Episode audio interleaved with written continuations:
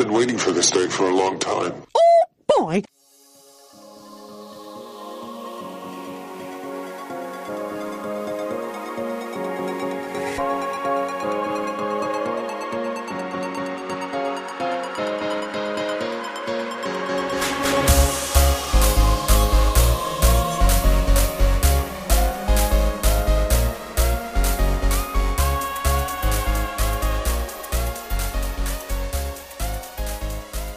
Good afternoon, everybody, and welcome to episode 55 of the Disney Underground, your experimental podcast of tomorrow. I'm your host, Gene. And we want to thank you in advance for taking this magical journey with us. If you're joining us from one of the gazillion streaming services that we're on, we welcome you in. If you're joining us from Magic of the Mouse Radio, we welcome you in from there as well. And if you're new to joining us, make sure you please hit that subscribe button, leave a review, let us know what you think. All right, we got a fun show today. Today we're going to be discussing the Muppets Haunted Mansion. Uh, with that special just dropping, we want to pick other attractions that we'd love to see maybe the Muppets do a special for or a movie for. So we're going to be picking uh, attractions from any one of the four parks. And uh, after that, we also have some fun guests in the house. We have Stephanie from WDW Magazine to discuss her most magical five. And we also will have Ashley from the Magical Lifestyle YouTube network in to discuss her most magical five. And then we will also have Jess from Yoho Trading Company discussing her most magical five. All that and more. Please stick around. First, let's do that Disney Underground roll call. The Disney Underground Roll Call. The besterners of the Midwesterners, Dan and Steph. Hi. Hi. Oh. Good one, Dan. Yeah, I just came up with that.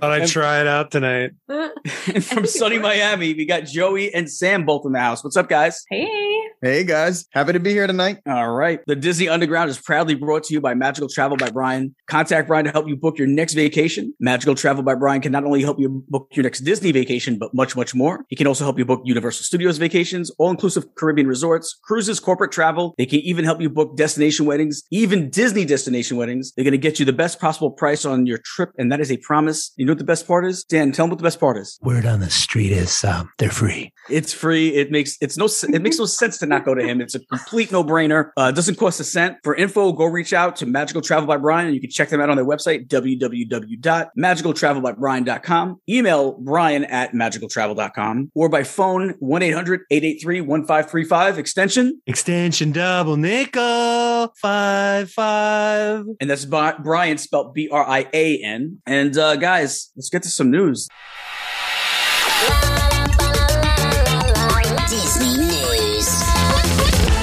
Let's kick it over to, to Joey. All right, first up, the Star Wars Galactic Star Cruiser Hotels announced an add-on dining option that guests can choose. So, according to the hotel's website, guests can arrange to sit at the captain's table for an especially memorable dinner experience. The special captain's table add-on will cost $30 per person plus tax on one night of your stay. So, it's just another way to tack I tack thought on this would rile up Joey. more money.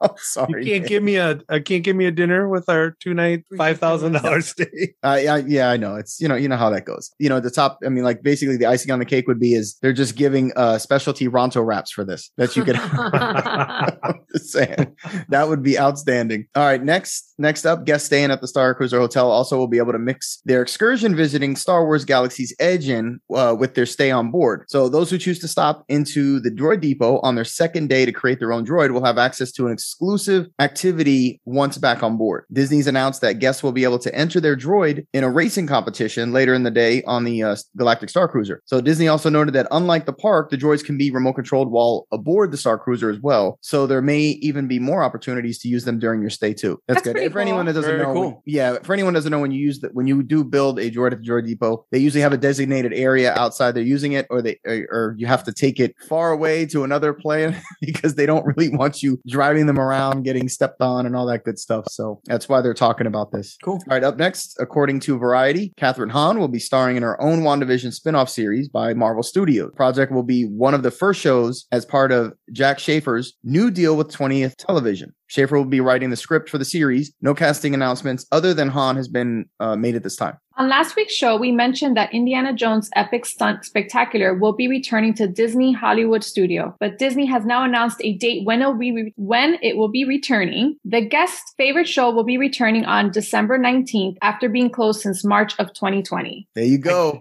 I guess I'm not going home for Christmas this year. 'Cause- 'cause I'm go- I am going to be at DHS. Listen, when they when I first saw that it was the 19th, I'm like looking for the word 2022 because I'm like these mother. I'm excited. It's finally coming back. You know, it, it's exciting because that's that was always one of my favorite ones. You know, we all knew the, the same jokes every time, but you still had to do it because it was like it became such a tradition for a lot of us. I'm expecting Dan and Stephanie the next time they're in town to hit that show. I promised Joey I would go. That's what I said. Listen, I saw this and I'm like, thank God it will be uh, ready to go well before you guys even get there. Yep. How long is this show? Six hours? Is that too long? I don't know what's like like 20 It's like- minutes. It's like a half an hour. Yeah. Yeah, if that. Maybe a little less. I thought it was like Kite Tails What? duration or something. I thought it was really no, short. it's like I would say like 20 minutes, maybe a half hour at most. Hmm. Because they do, you know, because they do, they'll That's a long time. they'll do, a, they'll do a stunt scene and then they got to set up the next scene. They talk to you, run some dad jokes, then they set up Yeah. the next scene. There's a couple scenes that they do. Oh, because I don't hear any of those ever. Well, you don't. These are actually mean- Disney approved, so they're actually pretty well done. Oh, They're that oh well, that'll be a nice. Be fair, Joey. Those are pretty bad jokes that, that they do. They're pretty bad, but you know, okay. you know. I'll, I'll, I'll tell you what though. Speaking of dad jokes, let's. You know. I I, I want to do a little competition. Um, Oh, boy. me And yes, I can't participate. I know. Joey can't participate because his dad sent in the joke. So I want to see if you guys can tell who's which one is Joey's dad's joke and which one is my joke. So let's go with the first one. I'm going to say the first one right now. What do you call an alligator private eye? Oh my gosh, he's so excited about this. Look at his smile. I wish everyone could see how Gene is grinning from ear to ear on this. Listen, in about a month they will. I, I was gonna say. An investigator. Hmm. wow, you really clapped for that one. I loved it. All right, here's the You next one. it. Here's, All right, the, here's next the next one. one. When is the best time to go to the dentist? That sounds like my father-in-law's joke. Tooth thirty. Tooth hurdy. Get it? Tooth hurdy. Uh, Say so. Those are both And that exquisite one took jokes. three claps. That was three tell you something. claps. They're both exquisite jokes. There's no there's no winner. There's no loser. Ah, They're okay. both.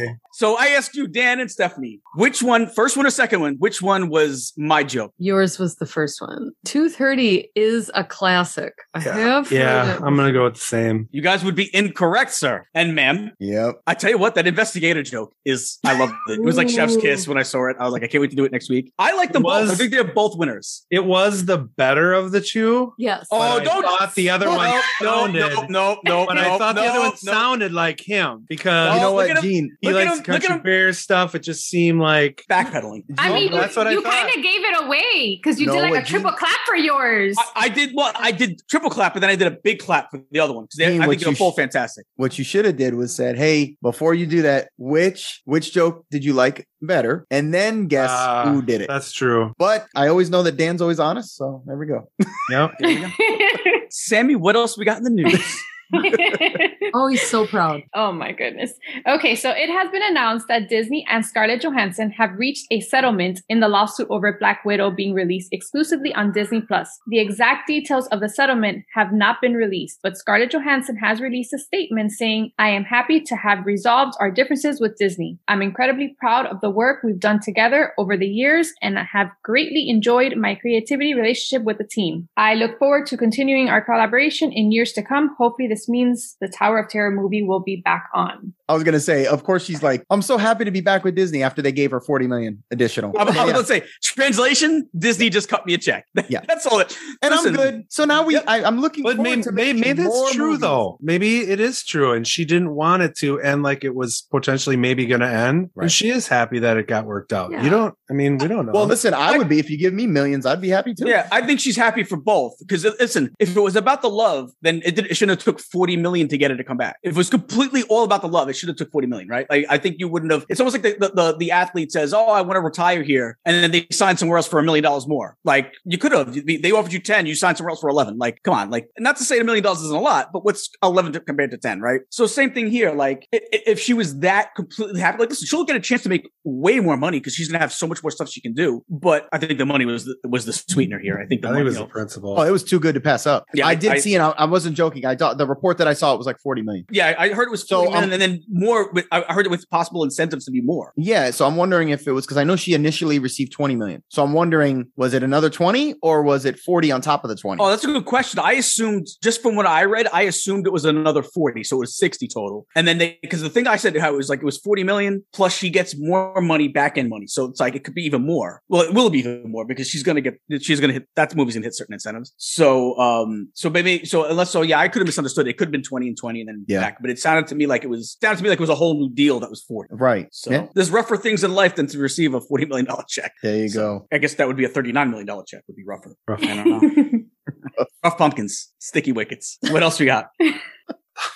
well, that's all I have. All right. Hey, guys, I've got some good news. The interactive quest, A Pirate's Adventure Treasures of the Seven Seas, has reopened in Magic Kingdom. Head over to the Crow's Nest in Adventureland and pick up a talisman that allows you to read a secret treasure map. Then head out on the five different pirate raids through Adventureland. When guests complete a pirate raid, they can head back to receive a collector card as their reward. There are five collector cards and one for each raid. An additional card will be given to guests who complete all five raids. Posted hours for the activity are noon to 6 p.m. We Super talked cool. about that before. Yeah, I like it. Yeah. One other thing about this, Joel just said it, that if you finish all of them, you used to get a fast pass for pirates. You don't anymore. No. Yeah, well, that's, there's not uh, even fast passes. you Yeah, so- exactly. No. Hey, you Which got lightning lane now. Yeah, so couldn't they give us something else? Well, you would think, but that was before some. Oh, we're just gonna get another charge. card. Oh Yeah. well. Um, hey, I got some more here. A new dessert has hit the Magic Kingdom, inspired by the scene in the Carousel of Progress where Un- Uncle Orville is seen sitting in the bathtub on the 4th of July. This patriotic treat comes served in a plastic bathtub. The menu describes this dessert as chocolate and vanilla soft serve, brownie pieces, hot fudge, and whipped cream topped with red, white, and blue sprinkles served in a bathtub. You can find it at Auntie Gravity's Galactic Goodies in Tomorrowland, and I am so excited about that. It is delicious. It's super. You had I mean, it? Had it? Mhm. Yeah. When I saw it, I'm Oh, like, so what's with the- jealous. What's with the bathtub? I wish they would have just added like a little, you know, kind of sugar pin or something in there just to A give it a little more Little- toss back to the ride yeah. because The, the, you know, the name of it is. I think they feel like the name of it is because it's it's Uncle Orville's. So I think I think that's why they thought that was enough. But I mean, to me, like I, I was at first, I was kind of like I didn't get it because I I just forgot who he was, and I was like, oh yeah, that's the annoying house guest that is using their tub. It took me a minute to put it together. So you're right. So maybe it should have switched something else. But I think the way they figured it was the name is the guy. But unfortunately, he's not like a main part of that show. He's only in that one little scene. I wish So- they would have logoed it because it's kind of a nice thing to take home. Yeah, put like a little thing on the side of the tub with the Carousel of Progress logo or Yeah. something. That would be cool. So, but it's very tasty. I mean, it's something. I mean, listen, it's just a sundae. It's something. Is know, anybody have them everywhere. surprised Gene had already tried this? They're delicious, man. Delicious and nutritious. I'm sold like on the brownie. Yeah, Oh, the brownie was actually really good. Sometimes you get brownie and, and an ice cream, and it's like, eh. Sometimes it's like too like cakey. This was like the perfect kind of texture of a brownie. It was like a little chewy. It was like super chocolatey. It was really. It was like the perfect texture for a brownie. So Was it uh, hard ice cream or soft serve? I'd like to know. it was soft. Serve. Ooh, I like Yeah. soft serve. yeah, Yep. me too. Yeah. What else? We got? Okay. It's announced that some indoor character meet and greets will be returning to Walt Disney World in November. Guests will also be able to meet Disney princesses at Princess Fairy Tale Hall and Mickey Mouse at Town Square Theater in the Magic Kingdom. Over at Hollywood Studios, guests can meet Minnie Mouse at Red Carpet Dreams and Disney Junior All Stars will be in the animation courtyard. Guests will not be permitted to get autographs and hugging the characters will not be allowed. Hands off. Hands Yeah. up. Well, at least they're getting back to this a little bit. Yeah, Yeah. totally. Yep. Yeah, it's something. Yep. No. The, uh, you know, and you know who I saw today was uh the juggler from Epcot. What's I'm blanking on his name right now. Yeah, we just reported on We it. just we talked Yeah. about it last week, but I actually Yeah. me and Joel were walking through. We saw him today in uh in Italy, so it was like Give him got a to high see perform five? No, I didn't get that. You know what? You, you know No who I've given? touchy. You, you know who I gave a high five to recently? Eddie Maserati. Sergio. Sergio. Sergio, that's the name. Eddie Maserati. I gave a high five to. you did? I walked by him. I put my hand. you He, I put my hand. I, I gave my five. He went with the uh the the Purell right away. So, but I don't blame him. I don't know what my hands were either. Under his breath. Gross. Dude, if anybody, if Why is there see- sundae all over my hand? oh, that was sticky. His hands were awfully sticky. No, sticky listen. wicket. Um, You, you, you Listen, see- if if everyone could see Stephanie, she she was dancing when she was saying that. Just so you know, you know, Eddie Maserati is awesome. Like he's he's like the mayor of Disney Springs. He really is. All right. I might cry when that moment happens. That Have you ever met him before, Steph? No, Oh, he's there. You, Monster. listen, you know why? You don't do the springs that often, right? You got to hit the springs a little bit more. You'll we definitely don't bump go into him in the Sunday nights. I thought it was Sunday nights that he's always. No, there. he was, I mean, he's. I've seen him a couple times, different nights of the week. I, you know, it's not just Sundays. I've seen him other nights. Like, what was the night I? This time I didn't give him a high five. This last time I saw him, but it must have been it Monday or Tuesday. Well, if you missed the ABC special, The Most Magical Story on Earth 50 Years of Walt Disney World, that aired on October 1st, then I have some good news for you. The Disney special that was hosted by Whoopi Goldberg is now available on Hulu. The Iridescent special event takes viewers through Walt Disney World's humble beginnings in the swamplands of Florida and its evolution into a cultural phenomenon. Disney really did it right on this one. Mhm. Shockingly, they didn't do their normal performance style on this show, and it was so good. Did Like- you see it? Like I did not see it. Oh my two gosh. seconds of the park and then eight hours of people You ha- singing that you don't know who they are. It was not that at all. It was history based So much good old footage. I haven't seen before footage. You gotta watch it. I highly, I definitely want to check this out. Christina Oh. Aguilera's opening number is just spectacular too. There's Yeah. three music numbers, two singers, one conductor, and the band is all singled out in front of the castle, you know, oh on Oh the gosh, walkway, and they all have just little lights, and they're all dressed in white. All the, it's just classy, just it's like just just like it should have been. Yeah. Okay, No one definitely want to check this out. You got to see this conductor Yeah. Because he's pretty funny.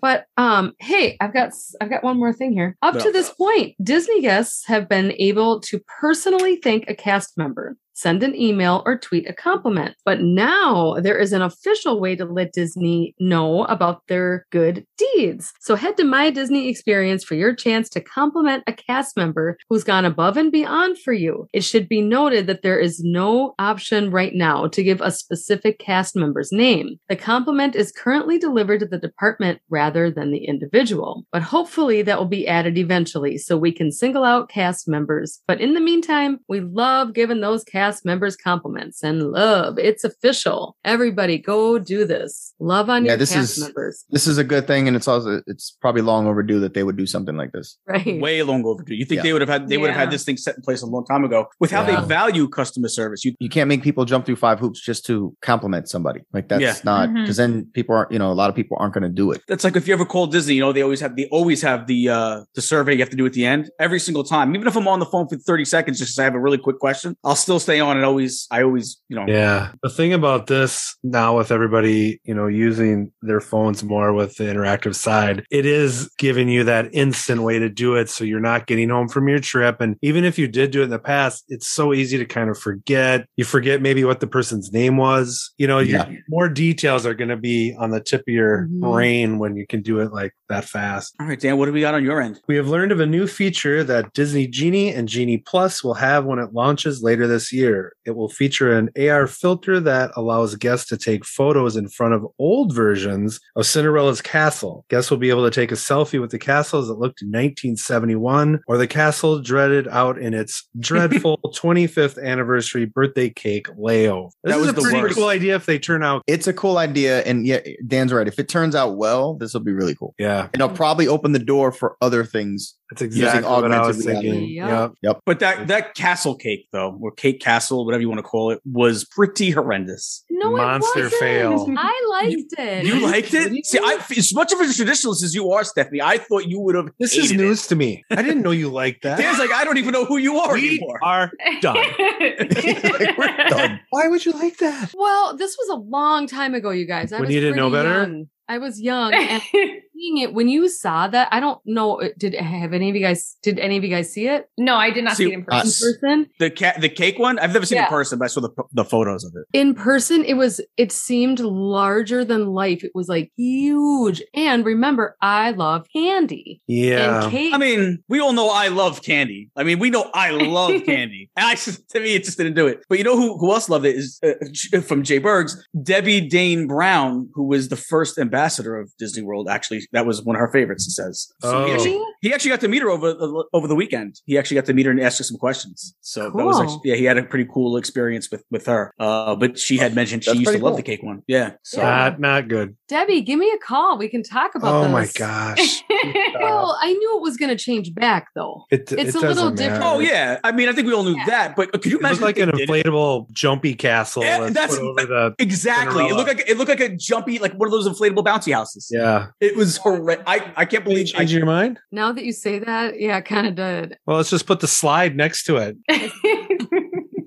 All right, moving on, and I'm happy to do so because a new year-round holiday store will be coming to Disneyland soon. Plaza Point Holiday Shop, Shoppy, as you would like to say, probably stuff, will be located on the corner of Main Street, USA, and Mhm. East Plaza Street in Disneyland. Every time I say Main Street, USA, there's just this from Stephanie. She can't control it. Disney has said the Victorian era space will envelop you in the warmth of the holidays as soon as you step into the wood paneled space that is decorated with garlands, nutcrackers, and festive decor. The Plaza Point Holiday Shop will sell Christmas themed merchandise year round, but they will also be decorated with displays timed to observe seasonal holidays from across the world. I noticed like there's some Hanukkah stuff and Oh, they'll probably good. be moving into Halloween, you know, just, you know, Yeah. moving. That's pretty But- cool. Yeah. Yeah. Walt Disney World will be offering a new 50th anniversary VIP tour for up to six people at a cost of almost $6,500. If you are interested in getting your party a private tour, then call 407 560 4033 for more information or to book your tour. VIP reservations will not be available online. Guests will get to travel back in time and learn the history of Walt Disney World, and they will get to discover how Walt's passion inspired the offerings that are available throughout the Disney parks. Really doesn't give you any details here, Not really. which Tell you Like what what. it entails and stuff for six, you know, for you know, sixty five hundred dollars. I'll tell you what. You could save yourself sixty four hundred dollars, and I'll do it for hundred bucks. So just give me a call. I'll take you around Disney for a little bit. just to warn you people, um, make sure you don't eat before you come on this tour with Gene because there Yeah, will- there, there, have there'll be involved. it'll be a food crawl for sure. Yeah. Disney offers tours already that are that are really great at a, a pretty affordable price. So if they're going to do this, I mean, over a thousand dollars a person, basically, if you have six, I would think that they would have come out of the gate with what is going to be so spectacular about paying that because Oh, it is yeah, like- crazy. Especially if it's for the fiftieth anniversary and it's a VIP tour. So what do you It get? just There's because- got to be stuff like that. You, I'm sure there's I'm got to sure. be meals included. I'm sure it's going to be like decked out. You just wish they would have mentioned it in the article. Yeah. Yeah. In honor of the Walt Disney World 50th anniversary, the main entrance tunnels at the Magic Kingdom have been updated with vintage attraction posters like the Country Bear Jamboree, Walt Disney World Railroad, and the monorail system. In addition to the vintage posters, two brand new posters have been added to represent the new fireworks show Disney, Disney Enchantment and the world's most magical celebration. These are, you know, similar to the ones uh, like a lot of the calendars have that I love, the poster calendars, but Mhm. they Yeah. look really sweet in the gold frames. I just love it. Cool. And we all know it's getting hard to track a lot of the changes and merchandise release for Disney's 50th anniversary. One overlooked item, though, a very affordable, I might add, is the press penny, which we kind of felt for a while was going away, maybe. yeah. But Disney has updated most of the machines in the parks and at the resorts on the monorail resort loop to include the new press pennies. There have been reports so far of about 51 new pennies located around the parks. Wow. Also, a great affordable is the 50th souvenir option available, which is the new gold coins, which feature the 50th logo, Orange Bird, Mickey Mouse, or Stitch. They're available for $5 each or a deal of four for $15. So in a world of very expensive souvenirs, there, there is something here that's still cool that especially you can do with your kids. And I'm, I'm really Bring happy that they updated it. Yeah, we've done it. Yeah, I think it's such a no brainer to have because it's an easy little uh, memento Memento. Memento for people that Memento have. Mori. All right, I think that's that's me. That's me, right? My turn. Yep. Yeah. All right. Of course, it starts with food. Right. Well, of course. Dan Dan gets me, man.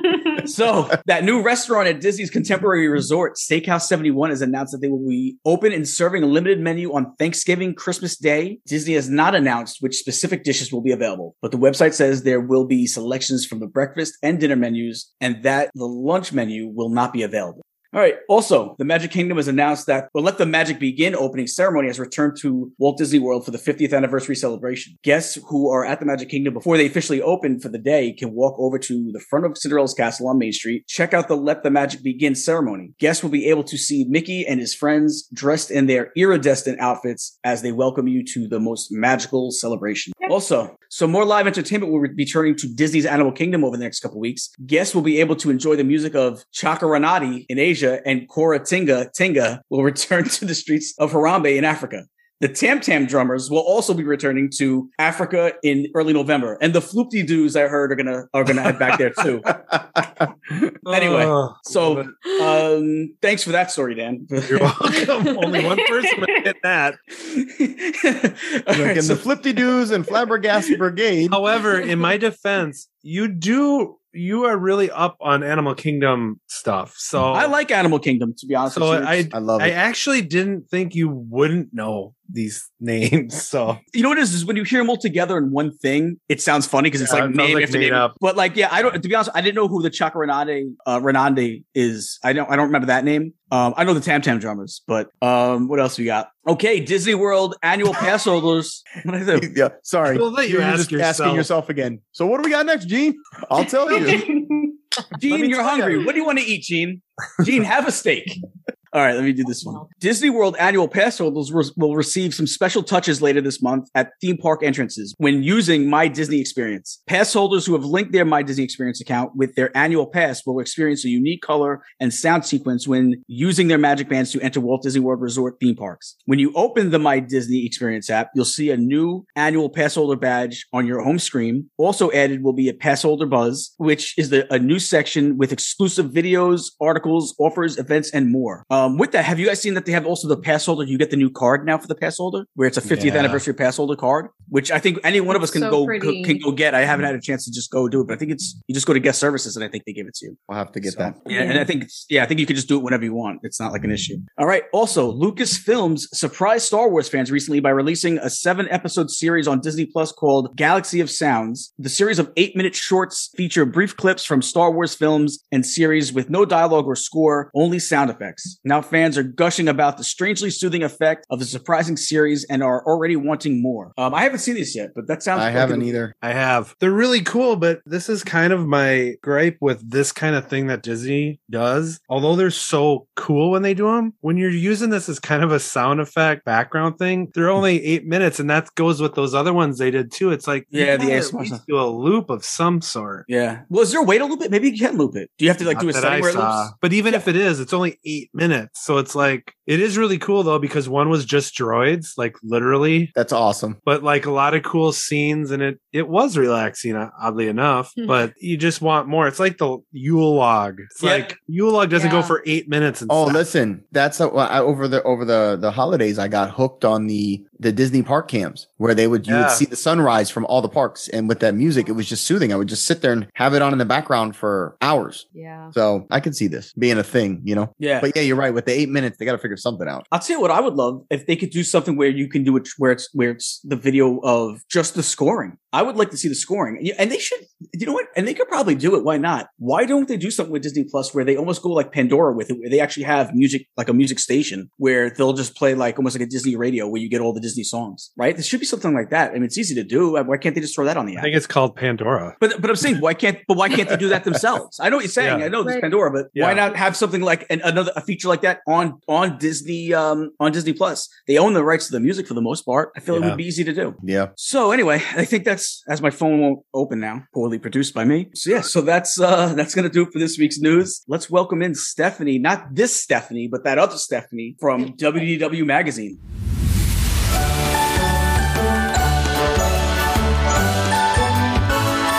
It's the most magical five.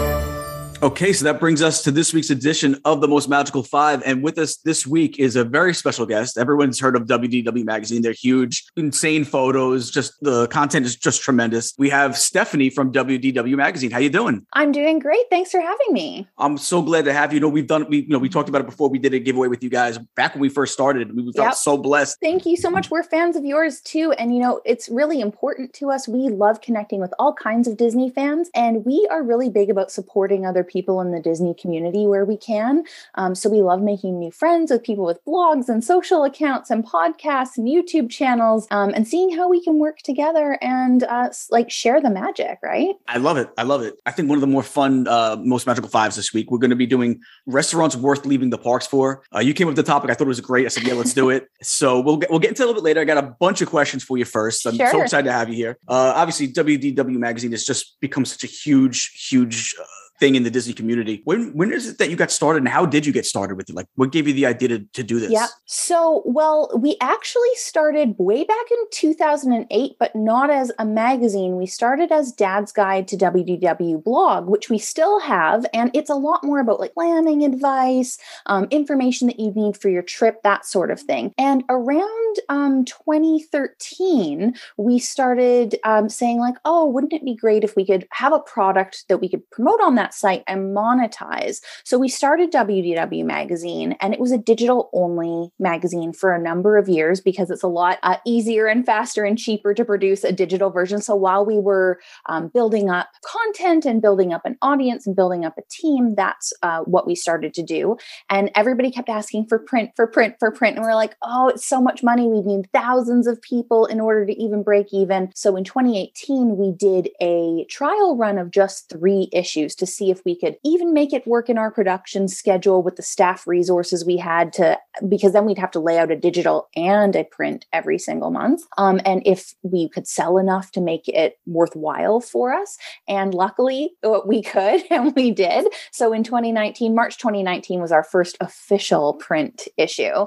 And it's just been amazing. We've grown up to, we're about mid 40,000 subscribers now if you combine our print and digital it's uh, Wow. just uh, just about 40,000 print subscribers and we have about 10,000 digital subscribers and some of those people are subscribers to both so it's pretty exciting for us Excellent. So when did it like? So it- started obviously as like as a hobby. yep where was it though like you know that it actually became where you're like all right this is something this is something that we can we can do is it like what was that what was it that gave you that that thought process? Okay we can actually make this a job like we can do what we love and for a living. Well, there's kind of three phases to that. So the founder of the company, Carl, um, he he started this. He brought me on. I was the very first person he brought on to ghostwrite over at Dad's, and that was when it was just a hobby for us both, a side hustle. We both had other day jobs. In 2015, we were doing just well enough. Carl had left his day job, so this was his full time job, and we were doing just well enough that he was able to afford to match the salary I was making at my day job. So I took a huge leap. Um, I was like, my husband has a stable job. I'll be okay, even if this tanks out. I took a big leap and went full time in 2015. Um, so that was the first stage. The second stage was when we went to print and we sold so many. We had to sell 3,000 copies to just break even at the time um, in order to cover our staff costs and the printing costs and all of that. Um, and we sold 10,000 right off the bat. So that was really amazing. And that was when we both kind of looked at each other and said, wow, this could actually be a thing. Let's hope we don't screw it up. Let's hope people like it and they keep coming back for more. Um, and then the third was uh, last summer into last fall, uh, Carl actually decided to retire. And we were like, well, what are we going to do with the magazine? And uh, I got to talking with him and said, you know, I think this is a really viable business venture. Um, my husband and I talked about it, and we, uh, uh, his name is Danny. He's our creative director, actually, but he decided to leave his full time job. He had been doing our layout and design of everything for a couple years, um, but he quit his full time job. He he came on full time with us, and we decided to buy the whole thing. So that's when we. Hopefully, I wasn't wrong, but like No, that's I when think we really, really felt like, okay, we're going to make a real go of this. That's awesome. I mean, that's always the dream too, to, to do what you love. You know, they always say, what's the phrase? If you do what you love, you don't really work. But in all reality, that's not so much true. You just enjoy the work, but you work harder Yeah. than you've ever worked on anything in your life. You'll you won't sleep nearly as much if you had a job you didn't care about. But you do something you love. Again, it's fun work. You don't mind the work, but you work harder. Like everyone says, oh, if you have a job you love, it's you're not really working. No, you work harder than you've ever worked before. I know what Mm-hmm. That's like with with with the podcast. So um, I I never in a million years would have thought a podcast would be that hard. I'm like, oh, you just say a few words on the microphone. You did no. There's a lot of work that was involved in, and so A I, I, I ton. yeah, so, so I know it's got to be with, with what you guys have built. I I know you guys have definitely had to put the work in, and it's just awesome to be able to take your passion and make it your career, though. Um, yeah, it is. I'm very lucky. Now, have you been able to get to all the parks throughout the world yet? So almost the only one we haven't been to is Hong Kong Disneyland. And we were actually planning to go like later in 2020 or early in 2021. This was all pre-pandemic Mhm. planning. And in 29 or 2018, we finally went to Tokyo to the parks there. And we also popped over to Shanghai. And then in 2019, we went back to Shanghai. So we're like 2020, 2021, we'll go to Hong Kong. Obviously that hasn't happened. But basically, as soon as travel opens up enough again that that's okay, like I'll pop over for a couple days. Why not? Yeah, for sure. Right now, which is your favorite out of all the parks in the whole world, the whole world that you've been to? Uh, Disney Sea. I can't. Everybody- everybody Like, says it. It's I- just so amazing. I everybody says it. I'm like, I gotta try that. I mean, I haven't been there yet. My Mhm. daughter's been, my daughter and wife have been to Paris, and they Oh. always hold it over my head. I haven't had a chance to Yeah, get out. it's beautiful. It's beautiful. But and and in the states, I mean, I love all the parks. It's really hard to pick, but Disneyland, I grew up on the West Coast, so Disneyland is like my home park, my nostalgic park. I don't get there as often these days because we're focusing on WDW and we live on the East Coast, Mhm. but um that is that's where my heart is. I hear you. I hear you. So, what would you say your bucket list Disney, your Disney bucket list, main Yeah. main goal on that bucket list? What is it? so my husband and I have talked about this a lot over the past few years. And at like, when I was a little girl, this was my bucket list thing. But I was like, I'm never going to have enough money to do this. I'm never going to have enough time off work to do this. I'm never going to meet somebody who thinks that this crazy idea is a good one. but what we really want to do is take like a month and maybe even a longer than a month and do all the parks in the world plus Aulani plus a cruise. All back to back Ah, um and like so and a few days in each place so you can kind of like settle in do the park for a day or two not do any other traveling so like if we're in paris it'll kill me but if we're in paris like not venture into the city just do the parks there but that is my big bucket list that we're working towards that that is awesome. I love that idea. So, you know, you guys, the photos absolutely stunning uh, i- i- on WD magazine. I mean, every time you see them, you just like it's gorgeous stuff. What we would work s- with such an oh i was just gonna say we work with such an amazing group of photographers we're really lucky and they're such great people Mhm. they're so talented they're so nice we're it's we're very blessed they do they do phenomenal work. They really do. I love it. Yeah. Uh, what would you say is the would you say is the best? I'm gonna a couple of questions. So, what would you say is the best resort to shoot at, and what would you Mhm. say is the best park to shoot at out of all the parks in the world? out of all the parks in the world, I think I'm going to answer park first. And uh, again, I'm going to go with Disney Sea just because, like, it was totally designed for this absolute escapism. Each land there is so highly themed. Like, when you think about walking into somewhere like Galaxy's Edge, you're like, wow, I could not be anywhere else. I can't believe if I walk 50 feet in that direction, I'm in Toy Story land. It doesn't seem possible. That's what all of Disney Sea feels like. So I think shooting there is just amazing because in like every angle that you turn, you're getting something totally different. It's right on the ocean um, in Tokyo at Tokyo Bay, so you can also get these like beautiful vistas overlooking like beautiful ocean sunsets, ocean sunrises.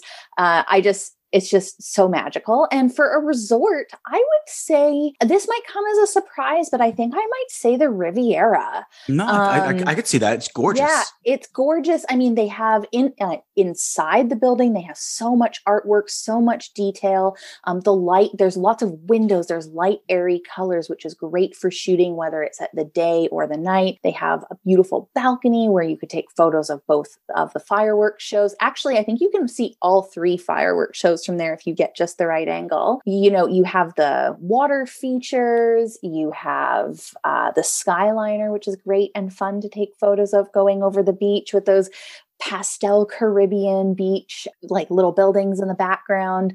It's great. I love it. The first place we've ever stayed at that made us say, you know what, I could do this for a whole trip was was the Riviera. Other than the boardwalk, it was the Riviera. Like Yeah. we've always we, would- we always do the split stays. Like if we go for a week, five days at at the boardwalk, then two days Mhm. somewhere else, just to always try different ones. Sure. But we but every time we stayed them, we liked them, but they would never take the boardwalk for a full trip. When we did the Riviera, we were like, okay, you know, we can actually do a full trip here. Like I I It's- could do this. it's you know? really beautiful. Uh, yeah, it's gorgeous, and and it, just everything. The food is phenomenal there. They have great food options. So a couple. Uh, let's get your opinion on a few things. Three places or three things. Favorite snack in Disney. Uh, Dole Whip float, classic pineapple, all pineapple Dole Whip, all pineapple juice. Dole Whip float. A little, a little, a little rum. No, no, just I mean, I like the one with rum too, but like if I it was if it was a desert island, I could only have one thing for the rest of my life, it would be that. All right. Favorite restaurant. Oh, that's so difficult. Um, but I am going to go with Sebastian's Bistro.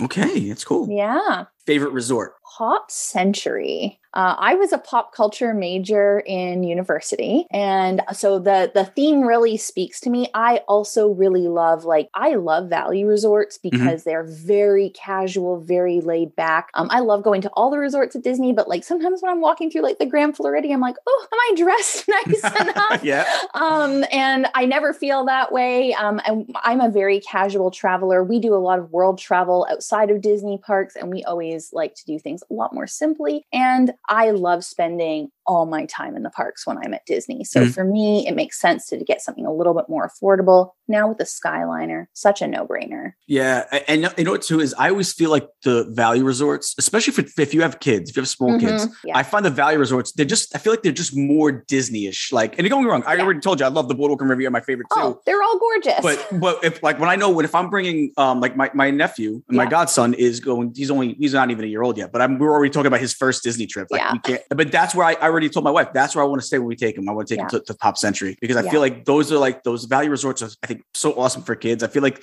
I think they're more built for like the family with small children and I feel like I just feel like Absolutely. there's more di- more of a Disney vibe there and again I love the Disney vibe everywhere I'm not saying there's not but there I feel like in the values there's even better Yeah, let me tell you. So I was on a media event a couple years ago. It was this resort showcase event. It was a really cool opportunity where we got to go for a few days and kind of check out a whole bunch of resorts, different kinds of rooms, different kinds of restaurants, um, so that we could write about them and create video content, all that sort of stuff. And the first day we did all of these beautiful deluxe resorts and moderate resorts. Then we started the second day over at Beach Club and Yacht Club. And the second stop after that was Art of Animation. And I started bawling. I was so happy I had these big sunglasses on because I was like, oh, it's Nemo and Simba. and I just started crying because it was, I don't think I felt like I was truly at Disney until we hadn't been in the parks or anything. Mhm. So it was just these gorgeous resorts. And then as soon as I saw some Disney, I lost it. perfect for Yeah. for a family with small children. And just in general if you're just a disney if you're just in a disney enthusiast like like we are like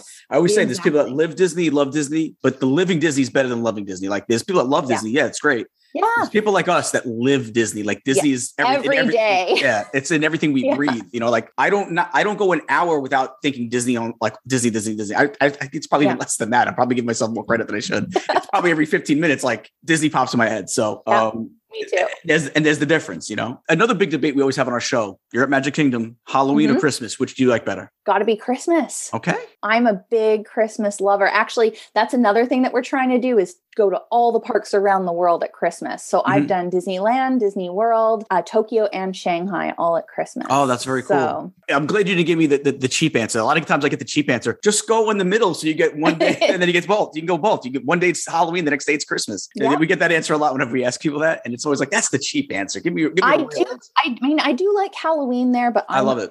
I'm a Christmas nut in general. Like Christmas was a huge time for my family growing Mhm. up. So then adding Disney into that, you like it's so magical. what, Yeah. what could be better?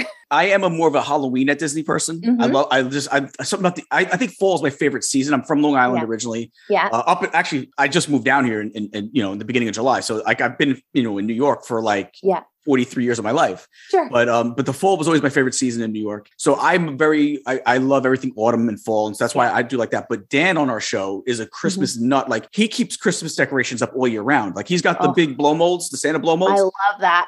he uses them. He's no, they're up. It's it's July. He keeps them up in his living room. They're like, you know, they're he's he is a Christmas nut, like like as you as you yourself. So you would get along with Dan because Yeah. he could, sell- you know, it's Christmas all year round in, at Dan's house. So I love it. um, yeah, he's a big Dan will have to invite me over. yeah, you yeah, you got to see his his get up. It's it's very cool. All right, so let's before we- you know, I want to ask you about some of the stuff you got coming up. I know you got to have the wall calendar coming up, and I, I, Yep. am really excited about these Christmas cards. I think that's Yeah. like super awesome. Uh, tell us a little bit about that and what brought that about. Sure. So uh, I'll start with the Christmas cards. Um, since we were just talking about Christmas, we have done Christmas cards kind of sporadically over the past few years. Um, we did uh, one or two sets a few years ago. We took a few years of a break while we were launching the print edition because all of our time and energy was going into that launch. And then last year we brought them back, um, and people were really excited about them. What we do is we use beautiful photos like you would see in the magazine on the covers of the Christmas cards uh, covers outside the the part that people look at when they open the envelope.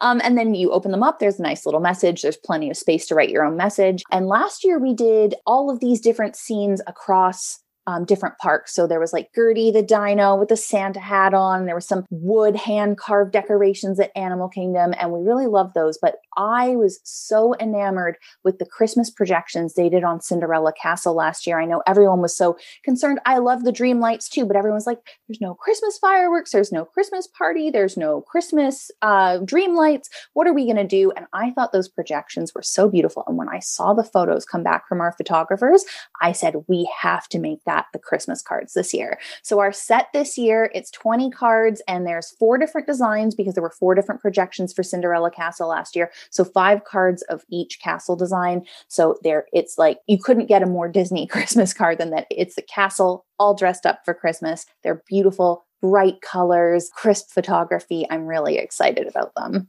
Do you guys have a price on those yet? I think it's going to be it might be twenty four ninety nine. Okay, it a might good be a little bit less than that, and it comes with envelopes. There's a limited number of them, so it's kind of first come first serve. We sold out last year, and I hope we sell out again this year. Excellent. I'm sure you guys will. I mean, I love that idea. Love it. And then you got the the uh, the wall calendar.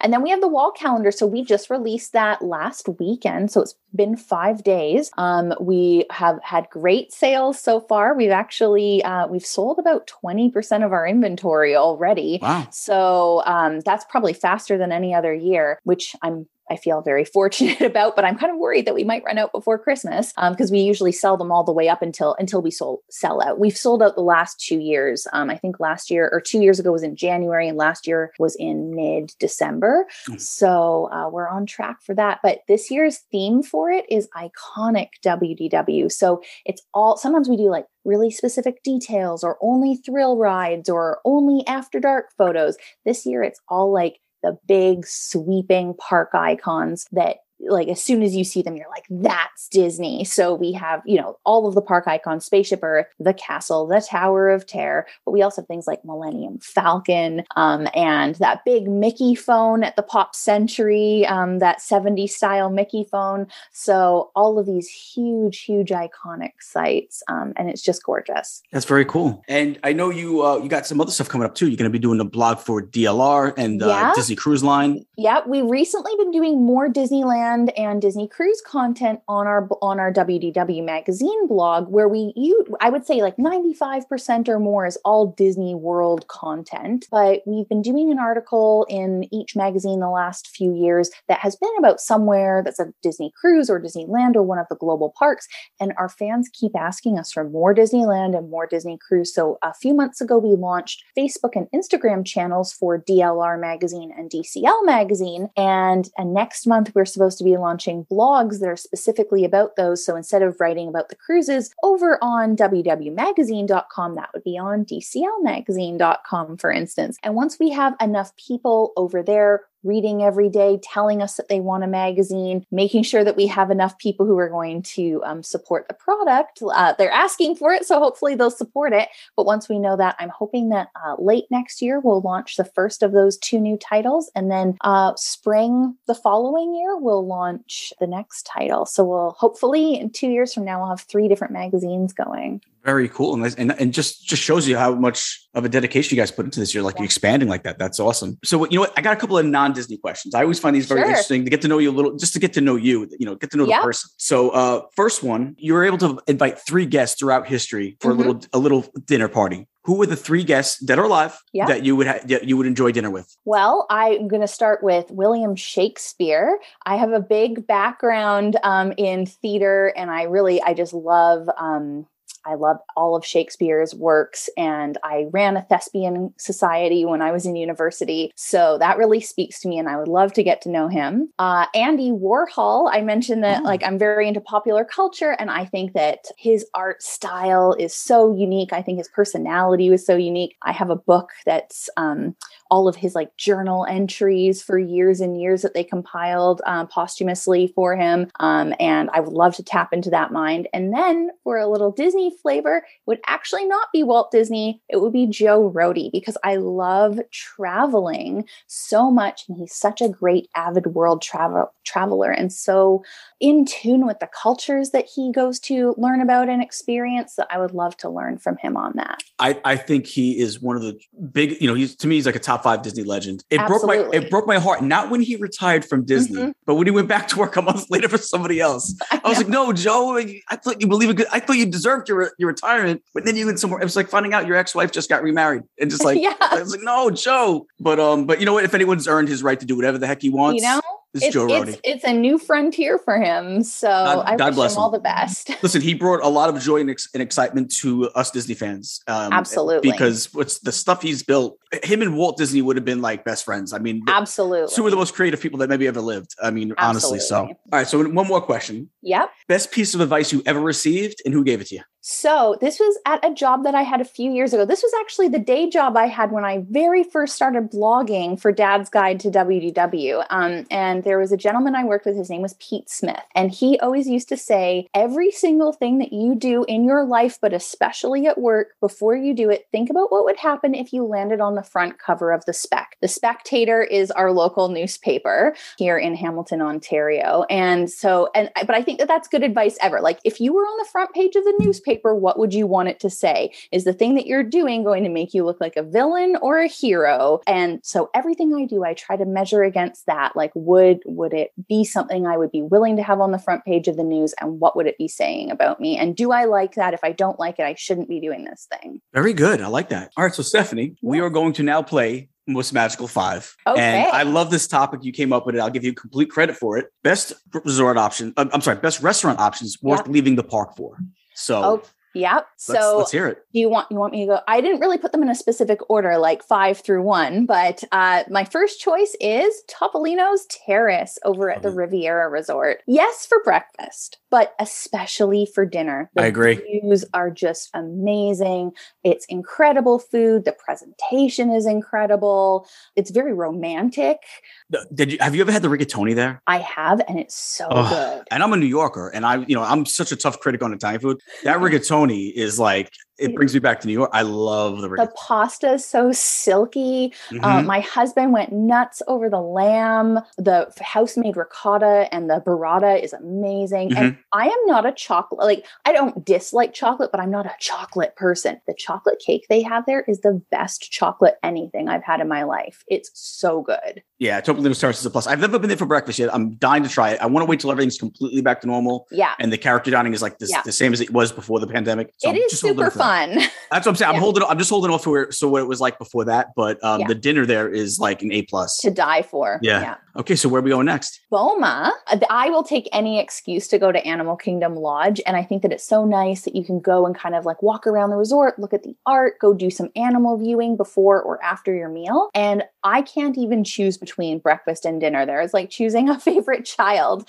um, it, it's so delicious. I love that there's so many veggie options and unique things that you wouldn't get, like their watermelon rind salad or their papaya avocado salad. Uh, the soups at dinner are amazing, and um, oh, they ha- whether it's breakfast or dinner, I always order the Kenyan coffee press pot. I'm a big coffee person, and it's just perfect with Oh. the food. Uh, you know, and I, you know what I love about about Boma is is Mhm. it's just it's a, just such a different flavor from what you're going to get anywhere else too. Like it's it's a definitely they definitely have their own. They definitely do a ton of different seasonings that you would get else elsewhere because it just it's just it's a different flair on a lot of food. and such a big menu. Like you'd think that when they were going so adventurous, maybe Mhm. they'd have fewer items. Mhm. Um, but it's I don't know. Maybe it's the biggest buffet at Disney World. I don't know. And who knows what's going to happen now with the pandemic? But True, true. I just love it. yeah, Boma is is is an A plus too. Mhm. All right, so then where do we go for number three? Uh, Disney Springs to Frontera Cocina. Uh, there's a lot of good Mexican food at uh, Walt Disney World, and I love Mexican food, but I think that this is just above and beyond. Um, there's different types of guacamole. The carne asada and the carnitas are fabulous. The tortilla soup is like light years beyond any other tortilla soup I've ever had. Um, and they have these fried plantains that you can get as a side dish that I Mm. absolutely dream about. And my choice for there is to sit on the patio overlooking that crystal clear water of Disney Springs. It's just like such a peaceful, relaxing atmosphere. You know, I, I think Chef Bayless is an absolute magician with what he can do. Yeah. You know, even I've even seen him on TV doing a bunch of things. Yeah. It's like you, you got to like jot down the recipe because it's his stuff. Whenever you see him on TV doing a recipe, uh, for sports fans out there, a lot of people don't even realize it. He's actually Skip Bayless's brother from formerly of ESPN. Now I believe on Fox Sports, Wow. but they're, they're brothers. So like you know, it's, it's weird. High achieving family. I know, and in two different fields. One's a chef, like a, a Yeah. celebrity chef. One's a celebrity sports writer. So Yeah. that's it's just you know, it's one thing. You, you know, you kind of sometimes you see, oh, if they're in the same field, it might be it, it- that happens sometimes. Two Sure. separate fields and like at the top of their at the top of their game in both. So it's amazing. But number two, is Three Bridges over at Coronado Springs. I mean, the atmosphere there is incredible. You're actually over the water, not just looking at the water. Uh, they have all these trendy but very casual, deep seating uh, sets, so you can kind of just like relax and have a nibble and have a drink. They have a roasted corn dip that I can't stop talking about. You know, tacos, poke bowls. The food is really great, and they have a sangria flight. So, need I say more about that? I've never been to Three Bridges, but Sam and Joey from the show have. They're in, I think, in June, and they Yep. raved. They raved about. It. They said it was You gotta go. so good. I got it. That's one of my. It's one of my. It's on my list to do. I haven't had a chance to try it yet, but it is on my I list ju- because of that. I just booked a stay for a few nights at Coronado just to go there a bunch. I love Coronado. To me, is I think the to me is the best value of any Yeah. resort. I feel it's you're getting deluxe accommodations for moderate Mhm. pricing. I I think it's I totally think pound for pound, it's the best value on on property right now. Absolutely. I love it. Absolutely. So your number one. What what what is the most magical place to leave a park to go get a, a meal? I think it's Sebastian's Bistro. Ah, Um, it is, I think, maybe the most underrated place on property. Every single thing. I think I've had everything or almost everything on the menu there, and it is all so good. They have these pull apart rolls with guava butter. They have amazing jerk chicken, uh, flank steak that might be the best steak I've ever had on Disney property. wow, Um, and that's saying something. I know it's and it, obviously very different than when you go to like a steakhouse and Mhm. there's like peppercorn sauce or whatever, but so delicious and juicy and like punch you in the face with flavor. Mhm. And then epic tropical cocktails or mocktails if that's more your speed. But what I really love about it for leaving the park is that it's so easy to get on and Mhm. off the Skyliner. So if you're at Hollywood Studios and you're like, oh, I want to stay late at Hollywood Studios, you could pop over for an early dinner and go back. Or if you have an early, like if Hollywood Studios is closing early, you could pop over there for a late dinner, even if you're not staying there. Super, super easy for that idea of it's worth leaving the park for. You know, I, I have to try the flank steak. I've never had the flank steak there. I, I love flank steak in general because usually Yeah. it's one of those it's one of those cuts of meat that just really you know takes in a lot of flavor. So it, Yeah. it's always a lot. It's always flank steak is always marinated so nicely. So I have Yeah. to try the flank steak. I've never tried the flank steak there. So that's I be, only ordered it. We were actually there with a bunch of our photographers. We ordered a bunch of dishes um, for one of our restaurant columns. And I was like, oh, well, nobody else is ordering the steak, but our readers are going to want to know about the steak. So I'll order it. That's fine. and then they took all the photos. And when I ate, I was like, get away. Nobody can try any of this. I must have the whole thing. Oh, that sounds good. That sounds good. Yeah, I gotta, I gotta try that. But yeah, so listen, I just gotta say thank you so much for stopping by this week. oh, We- you're welcome. It's so, so appreciative. Uh, what you guys do is just like beyond magical. Again, WDW Magazine. So, guys, make sure if you haven't already checked out WDW Magazine, I'm sure you've already heard of it. I'm telling you right now, go check it out. These Christmas cards sound really cool, and it's a good price too. That's a fair price for, for, the- for these Yeah. Christmas cards. So, guys, go check it out and uh, and and maybe do it. You know, subscribe. You're gonna love it. It's definitely worth it. And uh, Stephanie, again, thank you so much for joining us this week. I really appreciate thank, it. thank you so much for having me. It's great to talk to Disney fans always. I love it too. We'll see you soon. Okay, so that brings us to another edition of the Most Magical Five. And joining us this week, we have Ashley. Ashley, what's up? Uh, not much. It's a dreary day and normally sunny Orlando. But other than that, it's doing good. I know usually it rains like crazy for like three hours, and that's really it. And other than what, other than it, that it's like 155 degrees out. But Well, today it's it's really- rainy. 20 minutes at 3 p.m. every day in the summer. You can pretty much uh, guarantee it. And when it rains, it it rains. It's not even like it drizzles and then builds up to a hard rain. It comes down like in buckets. I've never seen it before in my life. um, so yeah, so it's, before we get into your most magical five, and, and you're a local Disney Worlder, but we're actually going to talk Disneyland, which is the ironic. You zigged when we were going to zag, and you threw us. off course you gave us a curveball, but that's I know. I'm all here for the switcher up. You're, you're you- you've been a surprise from minute one, but before we get into that, tell us a little bit about yourself. Of course. Well, hi, I'm Ashley. Uh, you can find me on Instagram at XOXO Ash Slay. Used to be a cast member at Walt Disney World. Um, I was in entertainment there. I guess for legal reasons, I should say I do not speak for the company. So, you know, there's that. Yeah, that's fair for Um, the disclaimer.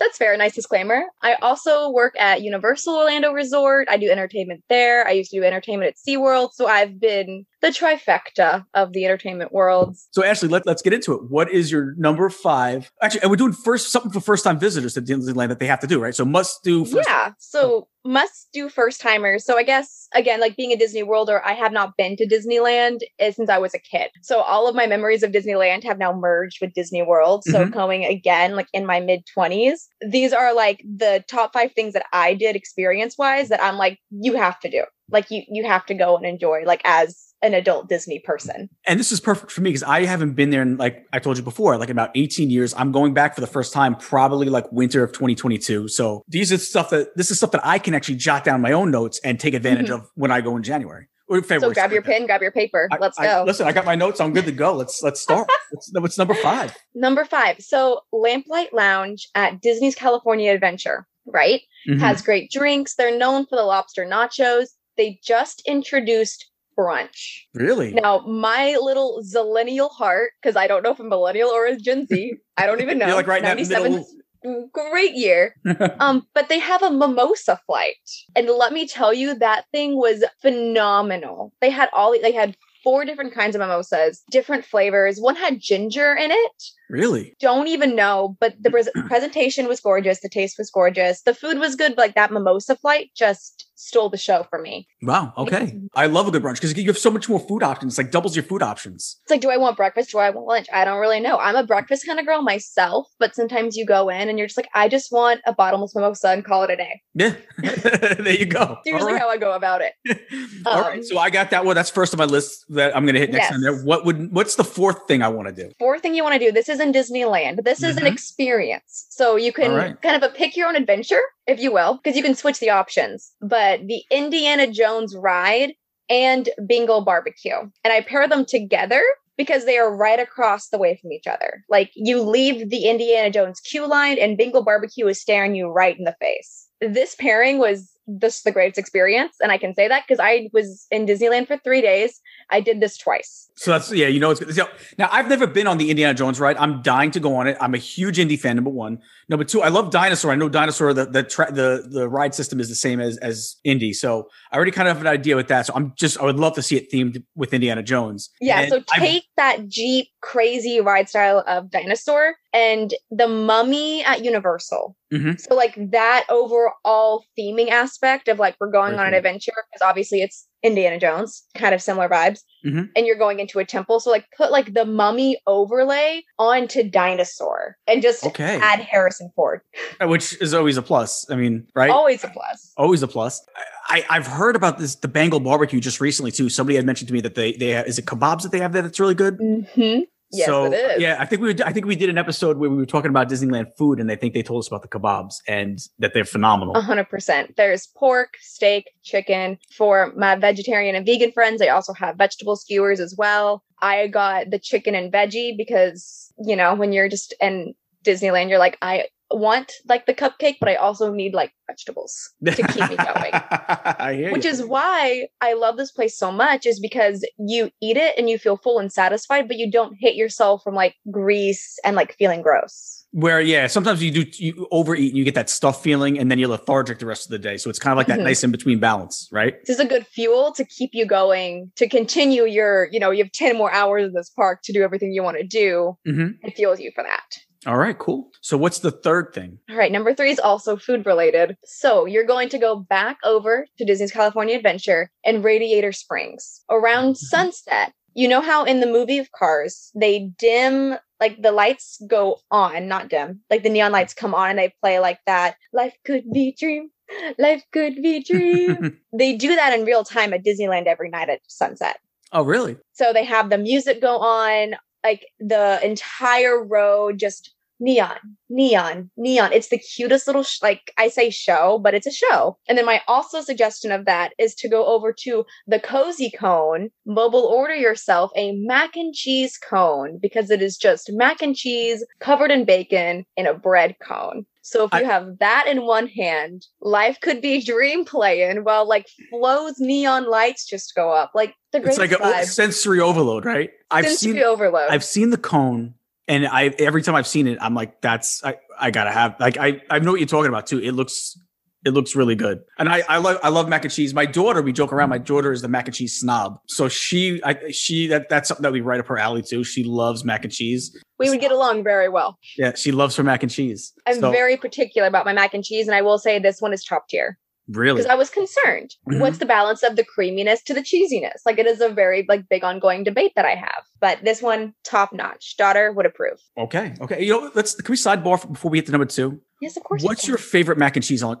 in Disney Florida property, Walt Disney World? Oh, I'm curious if it's what I'm curious. I'm curious if it's the same one that me and my daughter love the most on Disney. Whew. It's gonna be this cozy cone, and I'm gonna count it because it was. It's technically on Disney property. It's just in California. Oh, that's just that's that's not fair. I I, I need to get cheating? a I need a Florida answer. Just a Florida. answer. Oh my gosh, I don't think I've had mac and cheese in the parks in so long. What about the Springs? Because the place I'm thinking is in the Springs. Oh, homecoming, Homecoming. How good is there's homecoming. that cheese coating on top? The cheesiest, like the cheese pull when you just dip your spoon in and you just Mhm. like pull it on up. Oh my gosh, it is. I have to pause just like thinking about it. Oh my gosh, Art and Chef Art Smith is just literally he's art. He is a art in the kitchen. I, I was about to s- I was about to say he's Mozart of the kitchen. There it is.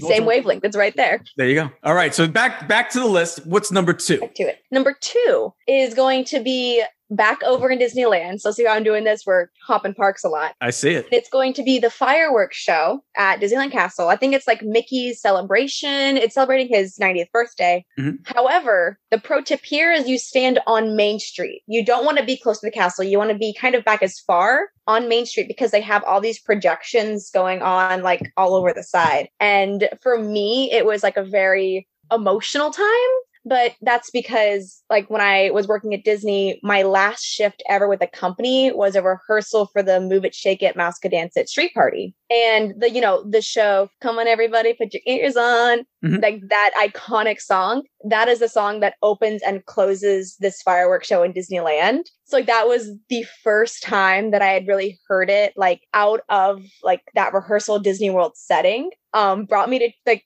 tears but like good tears and Mhm. it was just a great show. So much fun. They have like just i can't even describe it. Mickey's a dj like he Oh, really? he's a dj in it and Really? it has Cool. like these edm beats like it's so good it's so good I like that. Yeah, I could see that. All right. So now we're up to like the big one, the big Mhm. enchilada, the number one most magical thing to do as a first timer in Disneyland. And you and you know what? I'm really excited about this one because you made it sound like I'm gonna have something to say about this one before. So I'm curious what i think is. so All right, what is it? I feel like obviously number one at Disneyland is going to be the most recently opened land, of Avengers Campus. I've been at Disneyland in so long. I wanted to go anyway. When they decided to open this, I was super jealous that I couldn't get there any sooner than I'm already planning on going. Like I was like, ah, there's got to be a way. If I wasn't moving over the summer, I would have figured out a way to get there over the summer. But the Mhm. move and everything else, it just was like it was too much. That alone, I mean, and I love Disney, but like just to see what that would actually be like because we don't have anything really Marvel in in Florida. Really, I mean, everything in We Florida have is- Universal, Marvel Yeah. Island. And Yeah. there's this the whole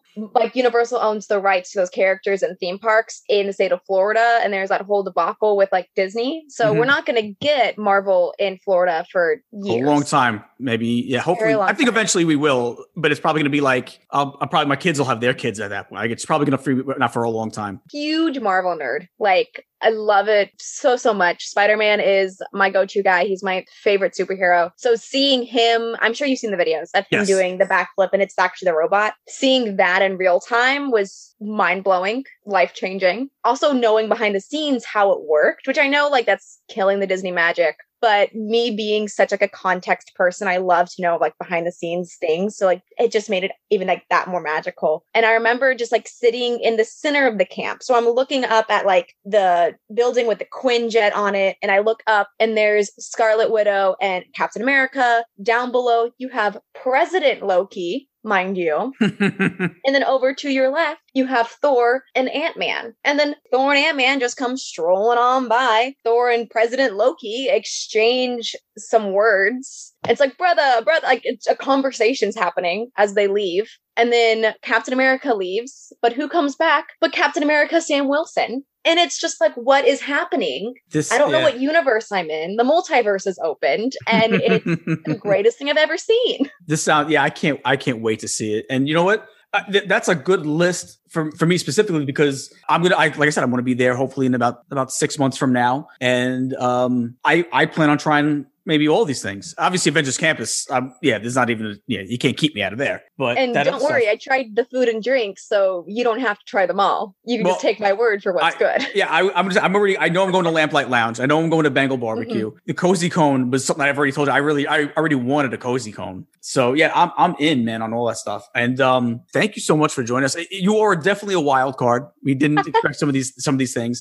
You're such a big Marvel fan. Let me ask you, what, what was your favorite Marvel movie? Oh my gosh. Um, definitely it's a really much a tie between Spider-Man Far From Home and Thor Ragnarok. Yeah, you know what I love about of those- Ragnarok? I feel like Ragnarok's like two movies in one, kind of, because you have all the time. It's like they're like in two different places. Like you have Doctor Strange on part of it, and then they go back, and I feel like it's like two different movies, really. And it's what I Why love. did I about, like, forget that Doctor Strange just like randomly pops in in that movie? Yeah, like he just comes out of nowhere. He's all of a sudden he's in it, and he's in it for a few minutes. And but I feel like with that movie, it's it's like it's almost like it's so it's like yeah, that he's he's in um he's he's with Hulk in that I forget the name of that other planet they're on where they're fighting and stuff. But so it's almost like two separate movies to an extent. Do you know the the fun fact about that movie? Like the magical moment that was made? no, I don't. So there was, I believe it was a Make a Wish. I think that was the organization, but there was a kid on set and they were filming the arena scene with Hulk and Thor. And then the kid is like, haha, like you should, like, that's a friend from work. Like that, that's one of your friends from work. And Chris Hemsworth loved that line so much that he used it in the film. And that Oh, is where the line, he's a friend from work comes from, is like Get a Make out a of Wish. here. That's such a cool. That, that's such a cool little factoid. And I I'm love that. I'm sorry if it wasn't actually Make a Wish, but I know it was some organization and a kid coming. But it's like my favorite little, just like heart melting story. It- and every it- time that is a nice story. I got you, I'm full of fun facts. And yeah, you're a wild card.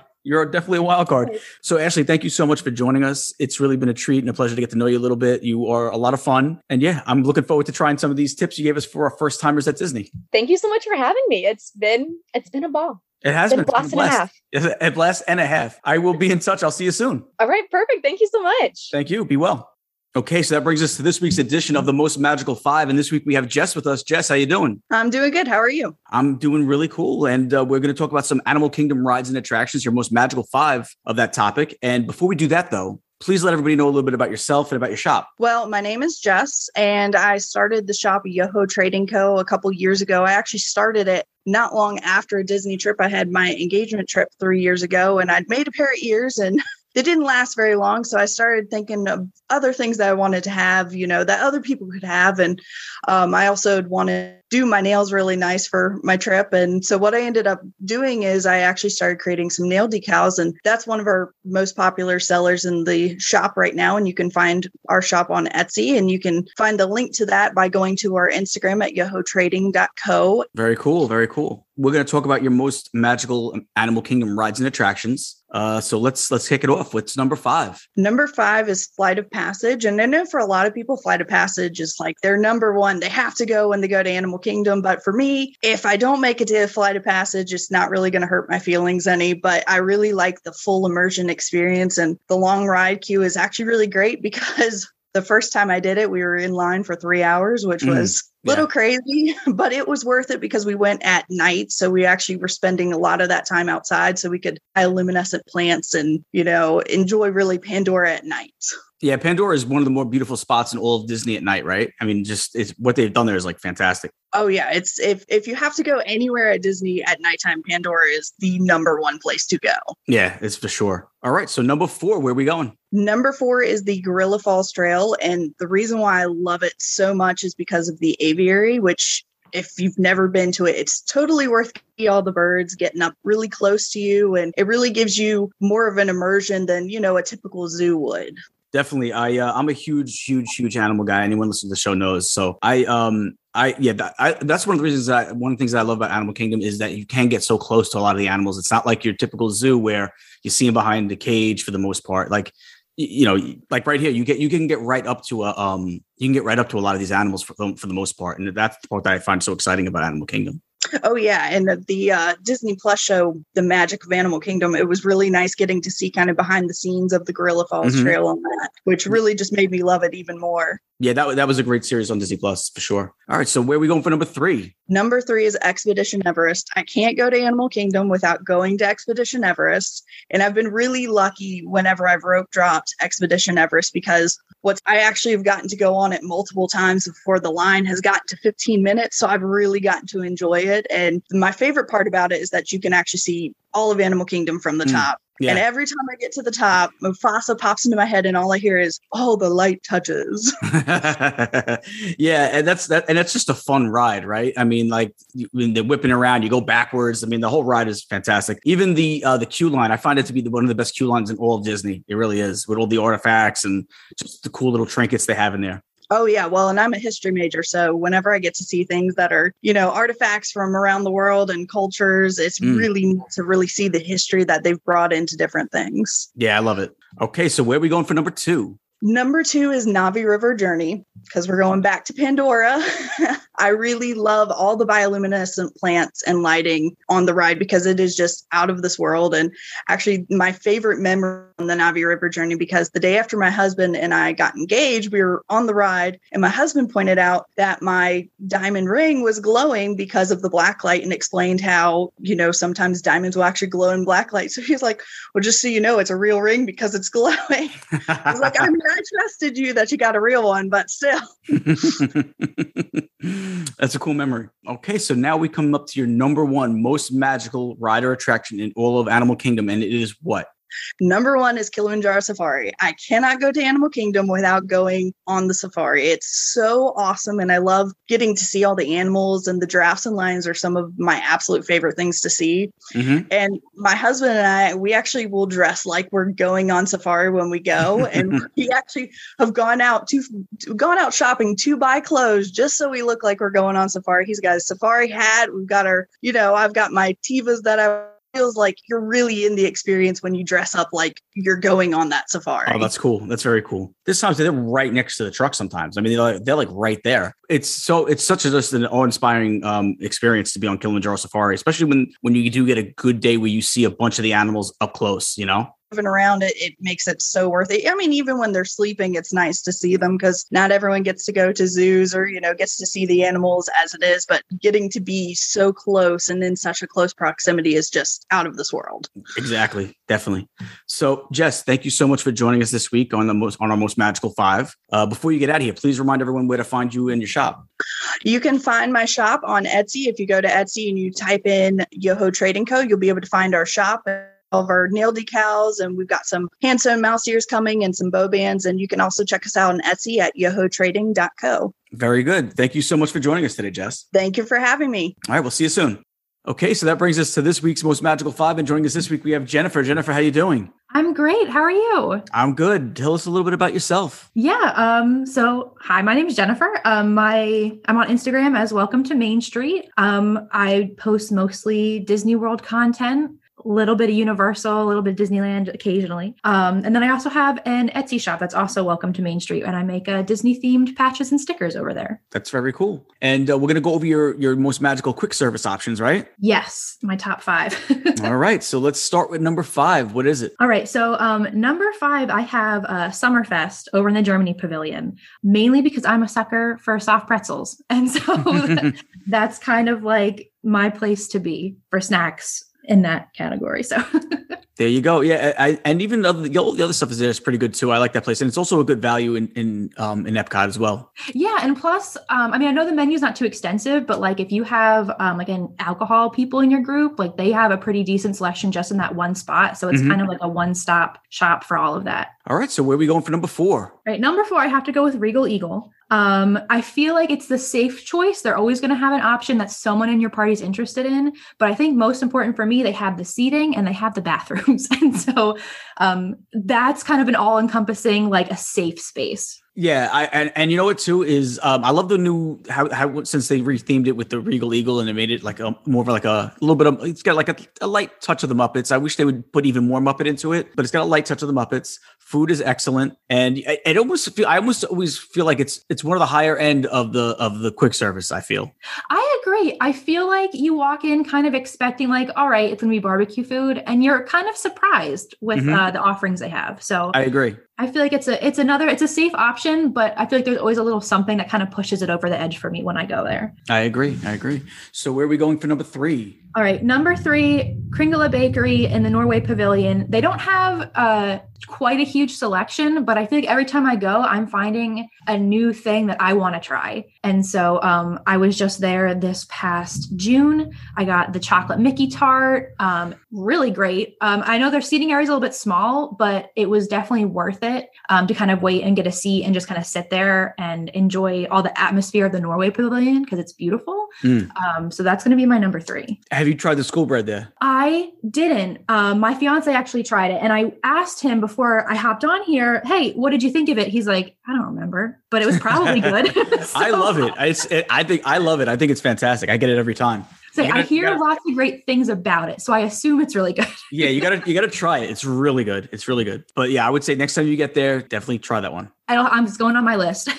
All right. So what do we go for number two? All right, number two, um, the Katsura Grill in Japan. I'm so sorry if I pronounced that wrong. Um, That's right. Katsura Grill. Yeah. Yeah, it's just beautiful. I think overall Japan's probably my favorite pavilion, so like it kind of has a leg up there. Um, but also I just feel like it's a nice break from what I would consider traditional Disney food. So I always have a good time over there. You know what too is they got that little waterfall there, and it's it's like you can kind of relax. I feel like when you go in back and, and you sit behind there, it's like another. It's like you're you get to just kind of like zen out and just kind of like chill out and get a break from the from everything from all the hustle and bustle in the park. Eat it, you know, eat your meal. I I love Katsura Grill. I think it's the food is tremendous, and I just love the vibe there. I agree. I feel like there's not a lot of people there usually. It's a good Mhm. spot um, to just, even if you're grabbing food from like a different area and going over there to just kind of relax and eat and have a little bit of downtime, I think it's a wonderful spot. Yeah, agreed. All right. So number one most magical quick service dining option is Yeah, so my number one is crepes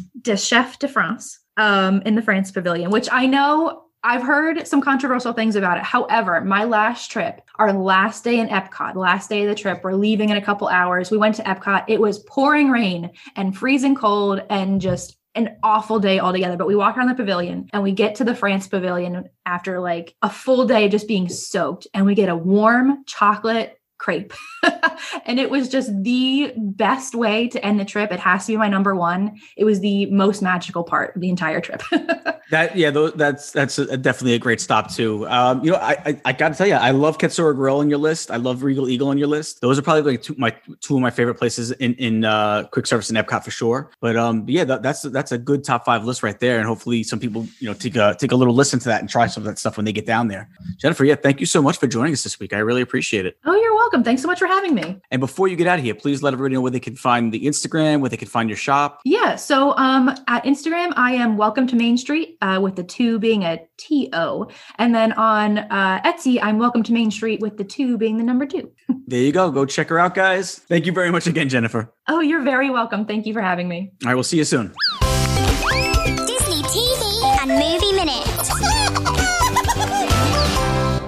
Okay, so that brings us to this week's Disney TV and Movie Minute. And as always, brought to you by JSA Creations. And Joey, what do JSA Creations always do? We make all your ears come true. Dan? We make all your ears come true in 3D. All right. So uh so Joey Sam, what do we got? So we have coming Wednesday, October 13th, Just Beyond, an eight episode supernatural anthology that was inspired by the writing of R.L. Stine. The series tells astonishing and thought provoking stories of a reality just beyond the one we know. Each episode introduces viewers to a new cast of characters who must go on a surprising journey of self discovery in a supernatural world of witches, aliens, ghosts, and parallel universal universe universe Parallel Universal Islands. universes. All right, what else we got? I didn't. I only had one cup of coffee. I need another one. the next one is okay. Apollo Back to the Moon season one. This two-part documentary chronicles the epic adventure of the Apollo space program, which includes both tragic setbacks and historic successes. I'm looking forward to this. I like that they call Yeah. it season one and there's only two episodes, two parts. Is that true? Does that really count as a season? I was I gonna, don't know. it's it's probably calling it season one, but I bet you this is just it. There's probably not gonna be anything else after that. I think that I think second season is gonna be more about the back lot where they film the moon landing. Oh, Oh yeah. I love the conspiracy stuff about that. um, I'm only joking. Um, what what else we got? Mickey Mouse Mix Up Adventures Season 1. Mickey and the Sensational Six race around the world in their roadsters, visiting lots of countries and having adventures. Season one consists of one 10 minute episode. Just Haven't kidding. seen any. What else we got? Actually, I think Joey's got the rest, right? Yeah, I'm up next. All right, yes. cool. All right. So next up, we've got Secrets of the Zoo, North Carolina.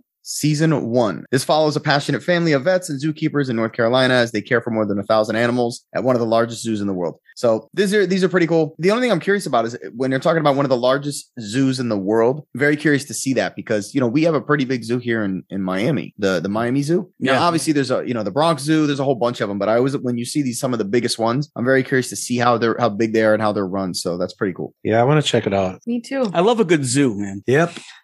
You know that. There you, You should see. seen you should have seen me today at Epcot feeding every single bird that came by me. Oh S- my- get SJ, J, SJ oh Boogie my Bergs God. about it. I had I had a pretzel bun and they literally ate the whole pretzel bun. I was feeding them. I fed all the ducks.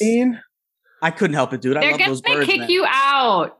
Dude. I love those birds, man. So wait, They- were they? Fo- you probably had a flock like following. There was like there was like SJ, S, SJ Bergs, man. There was like a good six of them, and one actually. I was sitting on the bench, and I had the little like the little cardboard like little bowl they have, where like you know when they put your little stuff in it from the from the booths, and the one kept trying to put his head over like to like look in my inside it, like he wanted to leave me to basically like feed him by almost by hand. And this is the ones I don't know what kind of birds they are, but you know the ones with the really long thin beaks. Yeah. They come out like this, and they're super skinny, where it looks like they will hurt if they get you because it's like almost a needle. Mhm. So I didn't want him getting too close, but I was feeding them. I fed, I gave the, the duck. There was a duck there that had a huge hunk of bread, and he ra- he took the bread and ran ran to the water because he didn't want to share it. Oh my god. So I it made some says, though that it says uh, Joel's saying that basically you had a gin drink. You gave that to them that you hated. No, I gave that to Joel. I didn't like the gin drink, so I gave it to Joel. Oh, I was giving food away to everybody. Joel got my gin drink. The uh the I forget what it was called. It was one He of the 50th like celebration. anything. It was one of the 50th celebration things. It had like blue carousel in it, and I thought it'd be a little sweeter. I thought it would more. I thought thought it'd be like fruitier, He and it was the like gin was too strong. I don't know if she was trying to hook me up with extra gin, but the gin was too strong, and I was like, I can't do this. So I gave that to Joel, and I basically shared all my food with the birds. okay. I was raised. I was raised by birds. molded by it. Yeah. Okay. Please get us out of this, Joey. Please. Yeah. All right. So next up is another part of Secrets of the Zoo. This is uh Down Under season two. This is the insight to Sydney uh Sydney's Taronga Zoo, which provides exclusive access to a conservation success story. Sydney or Australia's usually got some really amazing stuff out there. It's always good to see them. Next up, we've got The Wizard of Paws season one. This is a uh, dramatic transformation of a life when Derrick Campana creates one of a kind artificial limb for animals in need, which is pretty neat. Usually you see these YouTube videos and stuff. Um, Yeah. He gives animals, yeah, he gives animals who are unable to stand or walk the gift of mobility and a second chance at life. This is pretty cool. I saw one that was a penguin that they did this with. That was just Really? amazing. Yeah. Oh, Speaking of animals missing missing legs, what do you call a two legged cow? This is a third joke, by the way. A heifer. Lean beef. I like mine better. Oh. I like no way, heifer. lean beef was better. Lean beef. Heifer way Heifer. better. Well, heifer is the word, but heifer isn't really. It's not still half a cow. It's still full cow. It's two legs. Lean beef. half. It because it's leaning. Oh, yeah. How do you not get mine, but you you get that terrible one? I thought it was better. Mine, I mean. You would. Listen, Dad, uh, Dan, you're not the you're not the dad joke expert. Leave that to me. Thank God, because if that's an expert, I don't want to be anywhere near it. Dan, I think he's just Now the mad at you gator because you- joke. That nah, there you go. Oh, That's what it geez. is. He's still bitter because you chose the other one over his. He knows mine. He knows mine. He liked mine better. I, I, I thought the other one was better too, but now he's trying to walk it back. But back to this story, though, I actually am very excited to see this. I love, you know, me. I'm like a sucker for animals. I love seeing these kind of stories. I, I it's, I'm probably going to tear up looking at some of these animals that are like that, have, and hearing the stories of why they might be missing limbs or whatever else. I'm sure there's going to be some sad stories, but I'm really looking uh, forward to seeing that. That's something that I'll probably watch straight through. I like that stuff. So, all right, what else? All right, next up we've got well, actually, last up we've got zombies. Addison's Moon Story or Moonstone Mystery Shorts, season one at Seabrook High. Zombies, werewolves, and humans are all coexisting because you know that's a normal thing. Um, things are going well between Zed and Addison until the new girl Vanna shows up with a big secret. I got to tell you, I knew from jump this Vanna was going to be a problem. Oh yeah, just based on her name. This is this is based on the movies, right? It's a, short- a short series based on the movies. Yeah. So, I've never seen them, but I actually love the movies. I think they're super cute. yeah, I, I I haven't seen them. I think my daughter probably seen the first one, but uh, I haven't seen them yet. yeah. Sammy's watched these a couple times. Cool. There's two of them, I think, right? Two movies. Mhm. I think With yeah. I think Megan Donnelly is the female lead in it, but I'm not sure who the guy is. All right, so that's what's coming up on Wednesday. So Friday, there's a couple things coming up on Friday. On October 15th, we got Lost Cities with Albert Lin, The Great Flood. Albert Lin is on a global adventure from the icy Black Sea depths to the heights of the Peruvian Andes, searching for the origins of the Great Flood stories. I love all that history stuff and like geo- geography stuff. So that, that sounds like it'll be pretty cool. I'm probably going to watch that. And we also got Mega City of the Maya Warrior King and National Geographic, National Geographic explorer Albert Lin travels to the jungles of Central America in search of the lost capital of the Maya Snake Kings. Another thing I would probably find interesting. I, I'd probably check this out. What about you guys? Uh, I don't think I have time for that. I don't I'll tell you know. what I- I think I'll pass. Can I tell you what I saw just recently, and I was pretty unimpressed with it? Was the Mickey's Tale of Two Witches? It was like Disney Junior. it. It was Yeah, Disney- it was very. It wasn't for like. It was for little little kids. It wasn't for like kids. So I was. I was like, afraid ah. of it. It looked the picture looked good, but yet you could tell that it was probably that. It was kind of like the same animation they use for like uh, Mickey Mouse Clubhouse, Yeah. which Zoe loves. Me and Zoe, she would she would watch it every day, as you guys know the story. So she would probably really she would probably love this. This is probably a good Halloween special for Zoe. So Zoe is his dog out there for those of you that don't know. So I'm telling you, they all know. They all know. I showed Zoe's picture out a million times. to Watches different people. Disney Junior. I, I showed Zoe's picture to just about every everyone I came across in in Disney this past weekend for the first. So Yeah. every, everybody knows. Um, she's more popular than me, but I can't Oh. wait to see her in a couple of days. I'm going to get to see her. Can't I wait. find that hard to believe. That I'm going to see her. No, I'm going to see her on Sunday. It's that she's more popular than you. Yeah, I think Dan, I think Dan's saying the bar is not really that high. Just There, there might, I didn't say that. there might be some. There might be some truth to that. I don't know. I, I didn't say that. But um, Bit my tongue. but I, I but I, I should I should miss my Zoe, man. I'm going to see her in a few days. I can't wait. Oh, Zoe. Zoe, she's such a princess. and you also miss Jess, right? yeah, your wife. I mean, oh yeah, I'll see her. Ah, okay. does Jess And- listen to this? Does Poor she- Jess. I, I imagine she doesn't listen as often as she should. Me missing Zoe so much is no, that's not news. That's old hat to Jess. She knows. She knows. I talk to Jess all the time. She calls me all the time and like won't leave me alone. But I don't really get to spend time with Zoe when I'm here, so it's different. Oh, oh wait, I can't wait to get home. We're gonna we're you. gonna play fetch in the backyard, and then we're gonna snuggle. I can't wait. I can't wait. It's gonna be so much fun. She's gonna and also to see your me. kids too, right? Oh yeah. Oh, uh, yeah. Uh, what's Adrian and Angie? Yep, I'll see them. Yeah. Actually, Angie's Angie's in California right now. She's not going to be home till after my. I won't even see her. I'll be back in Florida, but before she comes back, she's in she's in California till mid, middle of uh, November. was that a plan on her part or just Um, coincidence? I, I no, I think it's just coincidence.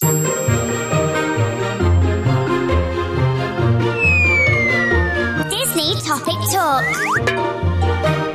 Okay, so this week's Disney topic talk, we have the Muppets Haunted House that just came out. It's just this new release. It was fantastic. Uh, but we're going to pick another attraction that we'd love to see the Muppets do a special movie about. And uh, it could be any one of the parks in Walt Disney World. There's so many different stories that all these rides have that you could always put a character into. And the Muppets always seem to like taken over, you know, Christmas Carol, Treasure Island, now the Haunted Mansion. So it's always like you can always pick the Muppets and put them in a story, and it just gives it that that little extra Muppetness. Muppetness, yeah, Muppetness. So um, Muppetness. I love it. So I'm, I mean, I'm curious if any of us have the same answers, what we'd like to see. But let's uh let's start over with uh let's start with Joey first. Okay, so look, me and okay, me and Sammy had discussed this, kind of worked on something with her. So I'm gonna let her go through some of the notes that we put down, and then I'll come up. I, I do have another one that I wanted to discuss. So cool, Sammy, just go ahead and because I know we have notes on this. Okay. Yeah, you can't take my notes.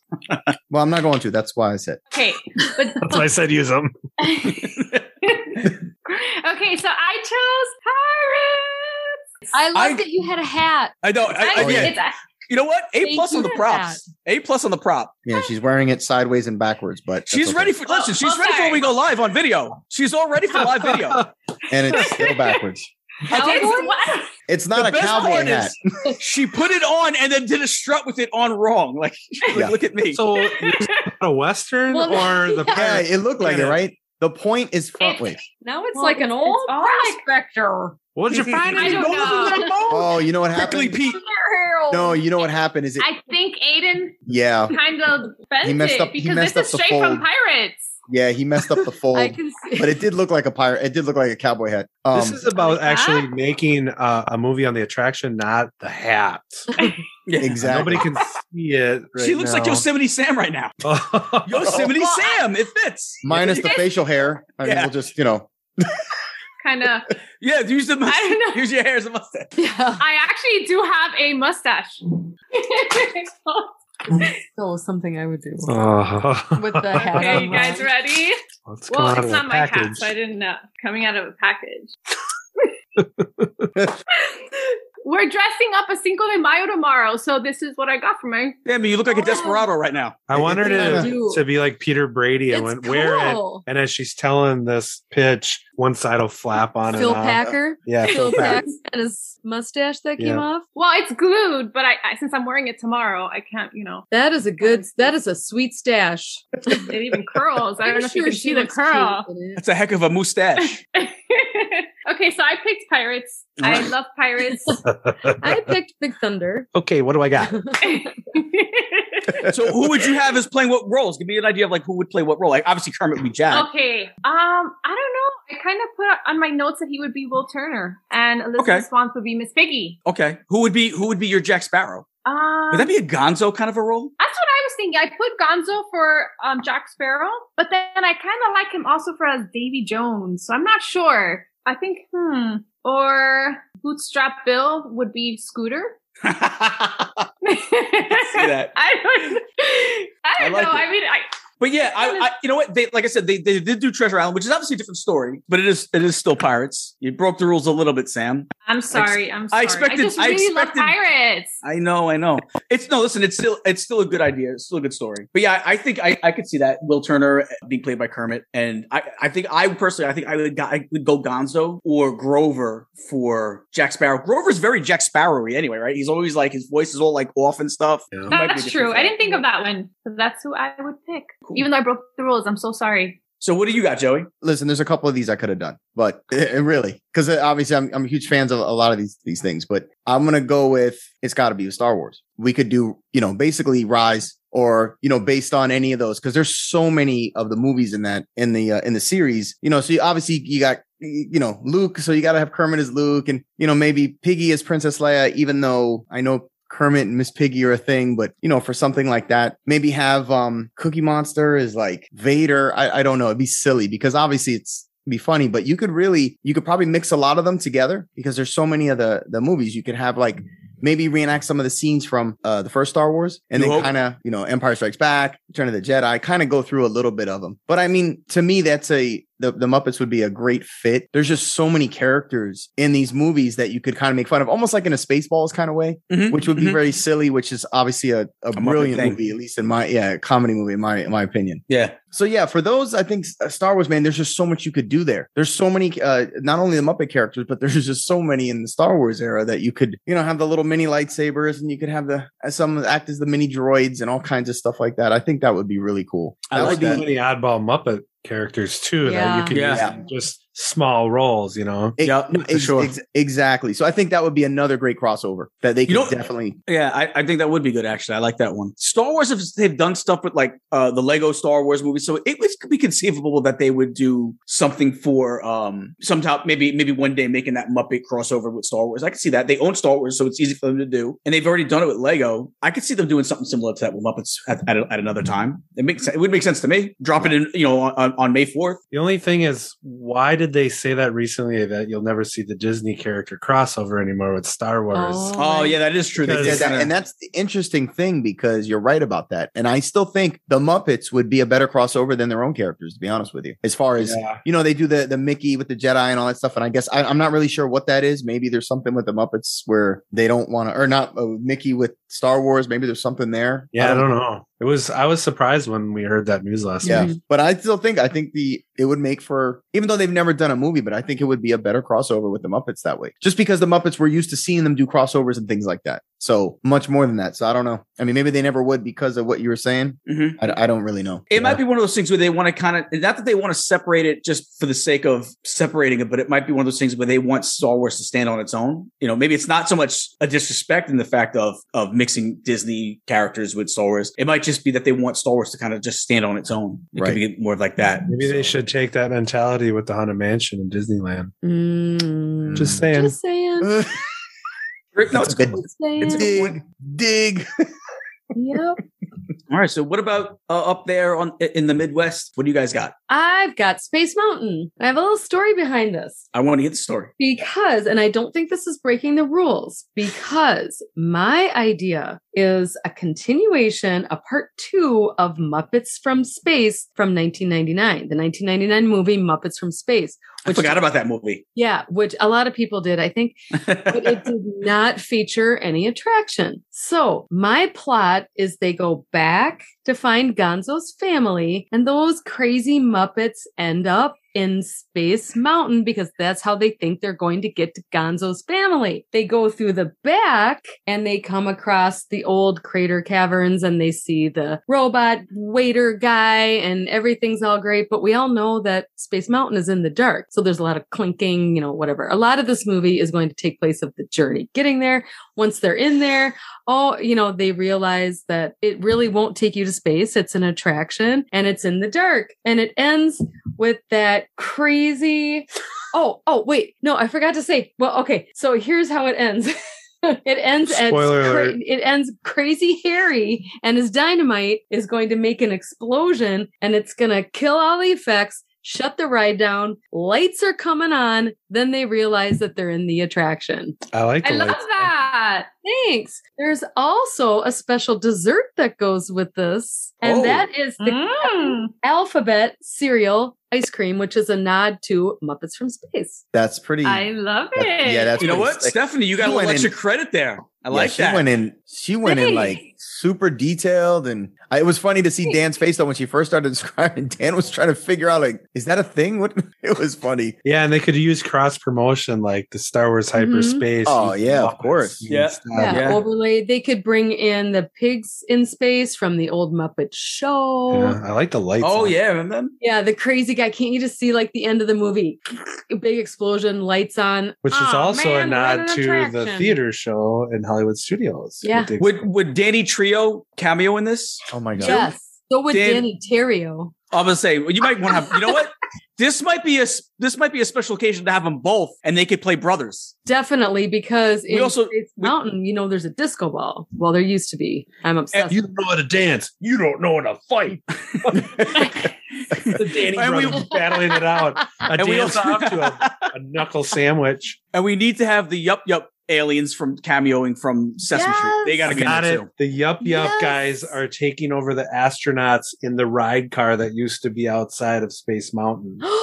Because you love My that. guys, yes. Yeah. I don't know if people, everyone knows what you're talking about because we're old, but yeah, from They should have Yeah. put that back out for the 50th. That would have been cool. Amen, they should have. And where are those guys now? In a warehouse somewhere in someone's John backyard? Stamos' John Stamos' Stamos backyard. Probably John Stamos' backyard or his living room, or maybe it's a porcelain piece in his bathroom. Yeah. So I, I I love that one, Stephanie. That was really good. I like that a lot. Yeah, good job. Thanks, Dan. Thanks, guys. Let's, let, let's see. What do you got, Dan? Well, I had to call an audible at like 10 minutes before the show because I realized something did not work extremely in my concept that I just got sidetracked on. But I'm going to go with the Muppets Escape to Yeti Mountain. Oh, man. And obviously a throw to Look at- look at- look from Witch Mountain. And uh, it's going to be about Everest. I know probably no one picked that one. Um, if people were watching live already, they'd see. I thought for sure. I thought the only one I had to worry about taking it was going to be Joey. Nope. I did a kind of a side move because that wouldn't be my normal one. So my thing is going to be kind of movie slash 50th anniversary promo because my concept is going to be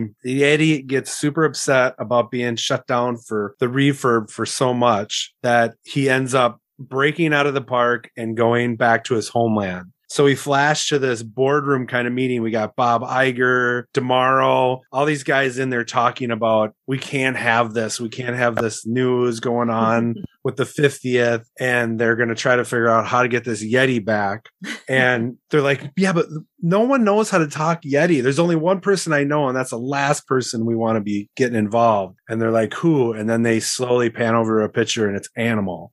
And Oh Animal's my the only guy that can speak There you go. Yeti. And so the trip is now them going to you know the Everest land and obviously it's going to be cold. They get dropped off with like trunks that are reminiscent of like the labeling that's used in Everest and they just get dumped there. And so as they're climbing the mountain, you'll you know how I mean a lot of people get they don't leave the mountain. On this time, you'll see cameos of different people as they're climbing up the mountain, kind of like the old Batman TV show when they were scaling up the wall and people would pop out the windows. So Yeah. you'd have, you know, Statler and uh Waldorf would be on there. Maybe John Stamos, you know, that whole Muppet star thing that I said did, I didn't want in the Haunted Mansion version. And when they finally get there, you know, Animal will be talking to the Yeti and everything will be subtitled because nobody knows how to how to speak it. So when they get back on the plane, and it's you know that whole kind of craziness with Muppets. They'll show all the way down, you know, the aisle, and you'll see the craziness. The pilot will open the door and say, "Is every you know is everything kosher?" I don't know the line, but it's going to be Patrick Puddy uh, from Soarin' in the pilot's outfit. So there's going to be a lot of that kind of stuff with Oh, pulling man. different.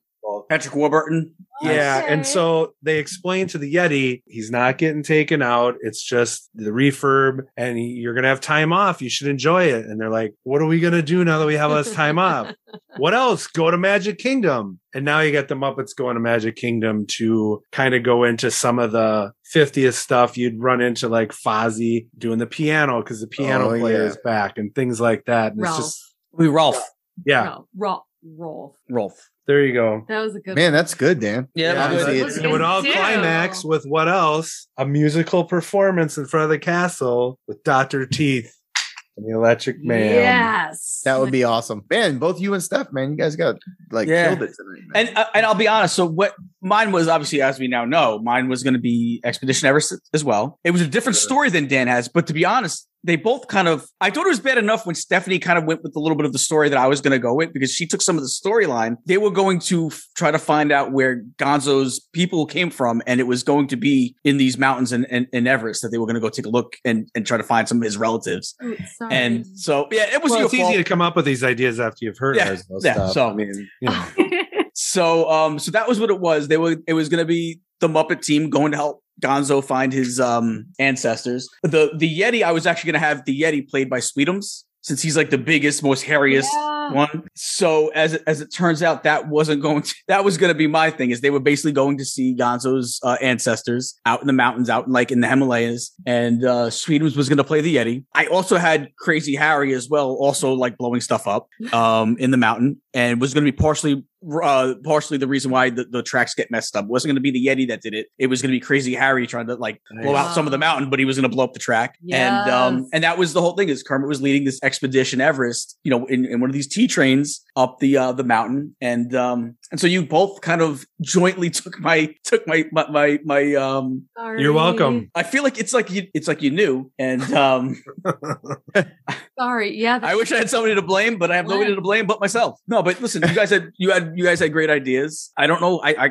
I got to be honest. I really I I, I think I, I can't tell who I like. I like them both. I don't know which I. You guys put so much detail in them too. Like you actually had like Yeah, the whole plot and everything. I was just I was just coming up with a cool with, with a cool thing. But I uh the, the way especially the, even the way Dan described his that's how Muppet movies always are, right? Like when they mix in the humans with the with the Muppets. Yeah. So uh, that's why I, really appreciate that one. But both stories are great. Um, but I really appreciate the way that Dan put it in there. I appreciate um Steph uh, Samantha's mustache. But uh yeah, so I mean mine was like I said, Expedition Everest. It was a little bit of a, a, a combination of Stephanie's and Dan's. Mr. Rogers is in mine. I'm gonna. I, I was gonna cast Randy Quaid, but there you go. Randy Quaid. Let's pull him out of retirement or wherever he's at. Poor Randy Quaid has definitely had a little bit of a falling off as of late. He's no Dennis Quaid, I'll tell you that. Uh, that was good though. But yeah, Dan, Dan and Steph take it because they went into you know high detail in the entire from front, you know, from story from front beginning to end. That's a and stuff. nod to Chris Chris Bondle there. Show enough is. Yeah. See, and I was, I was the other one I was also going to do was, um, if it wasn't this, I was bantering about the two of them is doing an Indiana Jones with that coming back now. I was thinking, oh, That would maybe work too. Kermit That would could work too. Kermit could play Indy. Miss Yeah. Piggy would be Marion. Um, you know, so I kind of thought maybe of doing something like that, but I was like, I was afraid somebody would take that because it was just in the news this week. So I was like, ah, you know what? Let me let me go Everest because I think they could. I could see them doing a story about Everest. Also, Tower Terror. I was thinking too, but it's too close to Haunted Mansion, so I was like, let me back off that. That's too Yeah. similar to Haunted Mansion. But uh, I thought they could do a, a, a cool story with that as well. I mean, honestly, honestly, I was saying that we could have done. I could have done Marvel too. yeah, I mean, you it. could, yeah. The the Muppets are one of those wackadoos that you could put them in anything and make a spoof movie out of it. Like you said before, Spaceballs. They could have, they could take any really attraction and probably Yep. make a cool movie with it as long as it was done, put together right. So I um, I, thought think of any of the one of these could win. Speaking of Puddy, I thought of actually doing this film as just part of an attraction film because I so want them to redo the Soarin' because it's it's pretty dated, even though it's good. And I thought the Muppets could do that, Right. and even possibly, you know, pop in and out of the actual screens when you're on the ride. I thought it'd be a cool Mm-hmm. overlay. Mm-hmm. You know, you know what's funny? I don't know if you guys saw what J-Bergs put in the chat. His, his attraction was the people mover. Yeah. a lot of action. Let me tell you something. That thing's getting stuck a lot lately, man. I had a friend that was on Lately, it. I think it's been since they they brought it back. yeah, I, been- I had a friend that got stuck on it for 45 minutes. They had to give him fast passes. Yeah, it's just constant. So Every time we've been, we see people getting off of it every Yeah. single time. I'm like, geez. So we just stopped riding it because we don't want to get stuck on it. Yeah, you'll shoot your whole day. Well, we do. What's, why would you not want to get stuck? That is my dream to get stuck on a ride and have to go out. Well, the problem is, I, I understand that. It, where, it depends is- where you get stuck. I wouldn't want to Right, get it stuck in the depends spot where you get stuck. Black. Right. Oh. And we don't, and Aiden was starting to complain a little bit. He's like, I don't want to get on it because they're going to get stuck. He starts freaking out. So I'm Mm. like, yeah, we're probably not going to do that. I see Th- that. th- don't get me wrong. There is spots where I wouldn't mind getting stuck. You get sp- stuck right in that spot where the castle is. Like we get that great view of the castle. Yeah. But this, but some of those places where it's complete darkness, I wouldn't even mind getting stuck where they're where you get in the spot where you can watch them working on Tron because you could kind of like see everything Ah. right down there. You Well, know? inside Space Mountain would be the best. or inside Yep. Space Mountain. That- well, depending on the part, because some of it you get- you're in like just darkness. You know what I mean? You don't see anything. But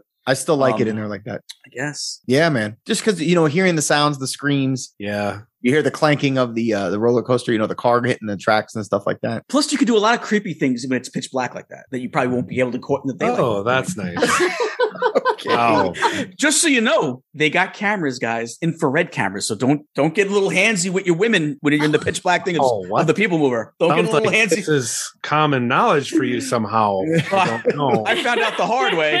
Don't get So- what? Don't get handsy with your woman. You know, Don't Listen. get handsy with heavy petting. Don't get know. handsy with your woman and keep your hands to yourself. keep your hands off of my woman.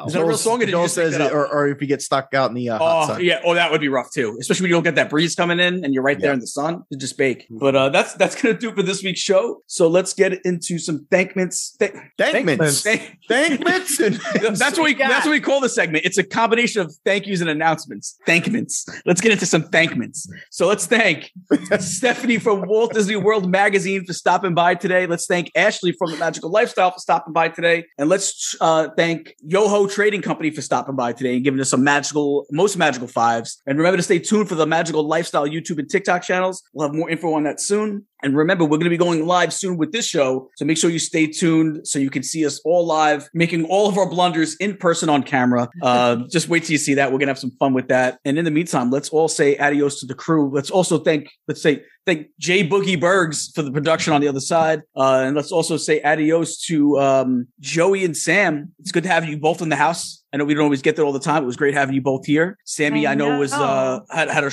had a struggle through. Uh, she had a rough couple days, and she still was able to pull it off. I appreciate her for being here. Yeah, it Thank was great. for Having, I'm Yeah, happy to fun be here. show. Fun show as always. Looking forward to the next one. Looking forward to the next one. Just happy to be here. Just happy to be here. And uh, where can we find those JSA Creations years, man? Yeah, you can check us out on Instagram, Facebook, Pinterest at uh, JSA, and then Creations is going to be 3D instead of EA. There you go. And also Adios. be on the lookout for our holiday releases coming up soon. Very awesome. I Yeah. can't wait. Also say adios to the besterners of the Midwesterners, Dan and Steph. Adios, my friends. Adios. Hey, just on a side note, Gene, I don't know if you're Yeah. aware, but I've been getting a lot of hits lately on my Steve Brule Club Cool video. I Yeah. no How many views do I have On up now? It's like over 15,000. Really? All of a sudden, then we Oh my posted that how God. long ago? Oh, years ago. I And all guess of a with, you know what? Club Cool must have just, with it just reopening, it's probably been like, no it's probably kidding. got- Somebody was doing a search and it came up. Ah, you're right. You're right. Look at that. Anyway, Stephanie, why don't you tell them where they can find us? Okay, we are rock and roll DW on Instagram, and we are still on a teeny bit of a break here, but we have some fun stuff coming up where we're we are going to Walt Disney's hometown for the Dreaming Tree Gala to see some original Disney artists. It'll be real fun. So come on by. We'll be up and running pretty soon. Yep. Awesome. Stop by, a laugh, a smile, chuckle. a chuckle, and a rip roaring day. Yeah, that's There it. That's our tagline. So, guys, this has been episode 55 of the Disney Underground. Don't forget, you can find us on Instagram at the Disney Underground, all one word. And remember, you can also hear us on Magic of the Mouse Radio every Tuesdays and Thursdays at 5 p.m. Eastern. Saturdays is at 1 p.m. Eastern. And uh, my name is Gene. You can find me on Instagram at the underscore magical underscore lifestyle. And as usual, guys, have a great today, a better tomorrow, and we will see you next time.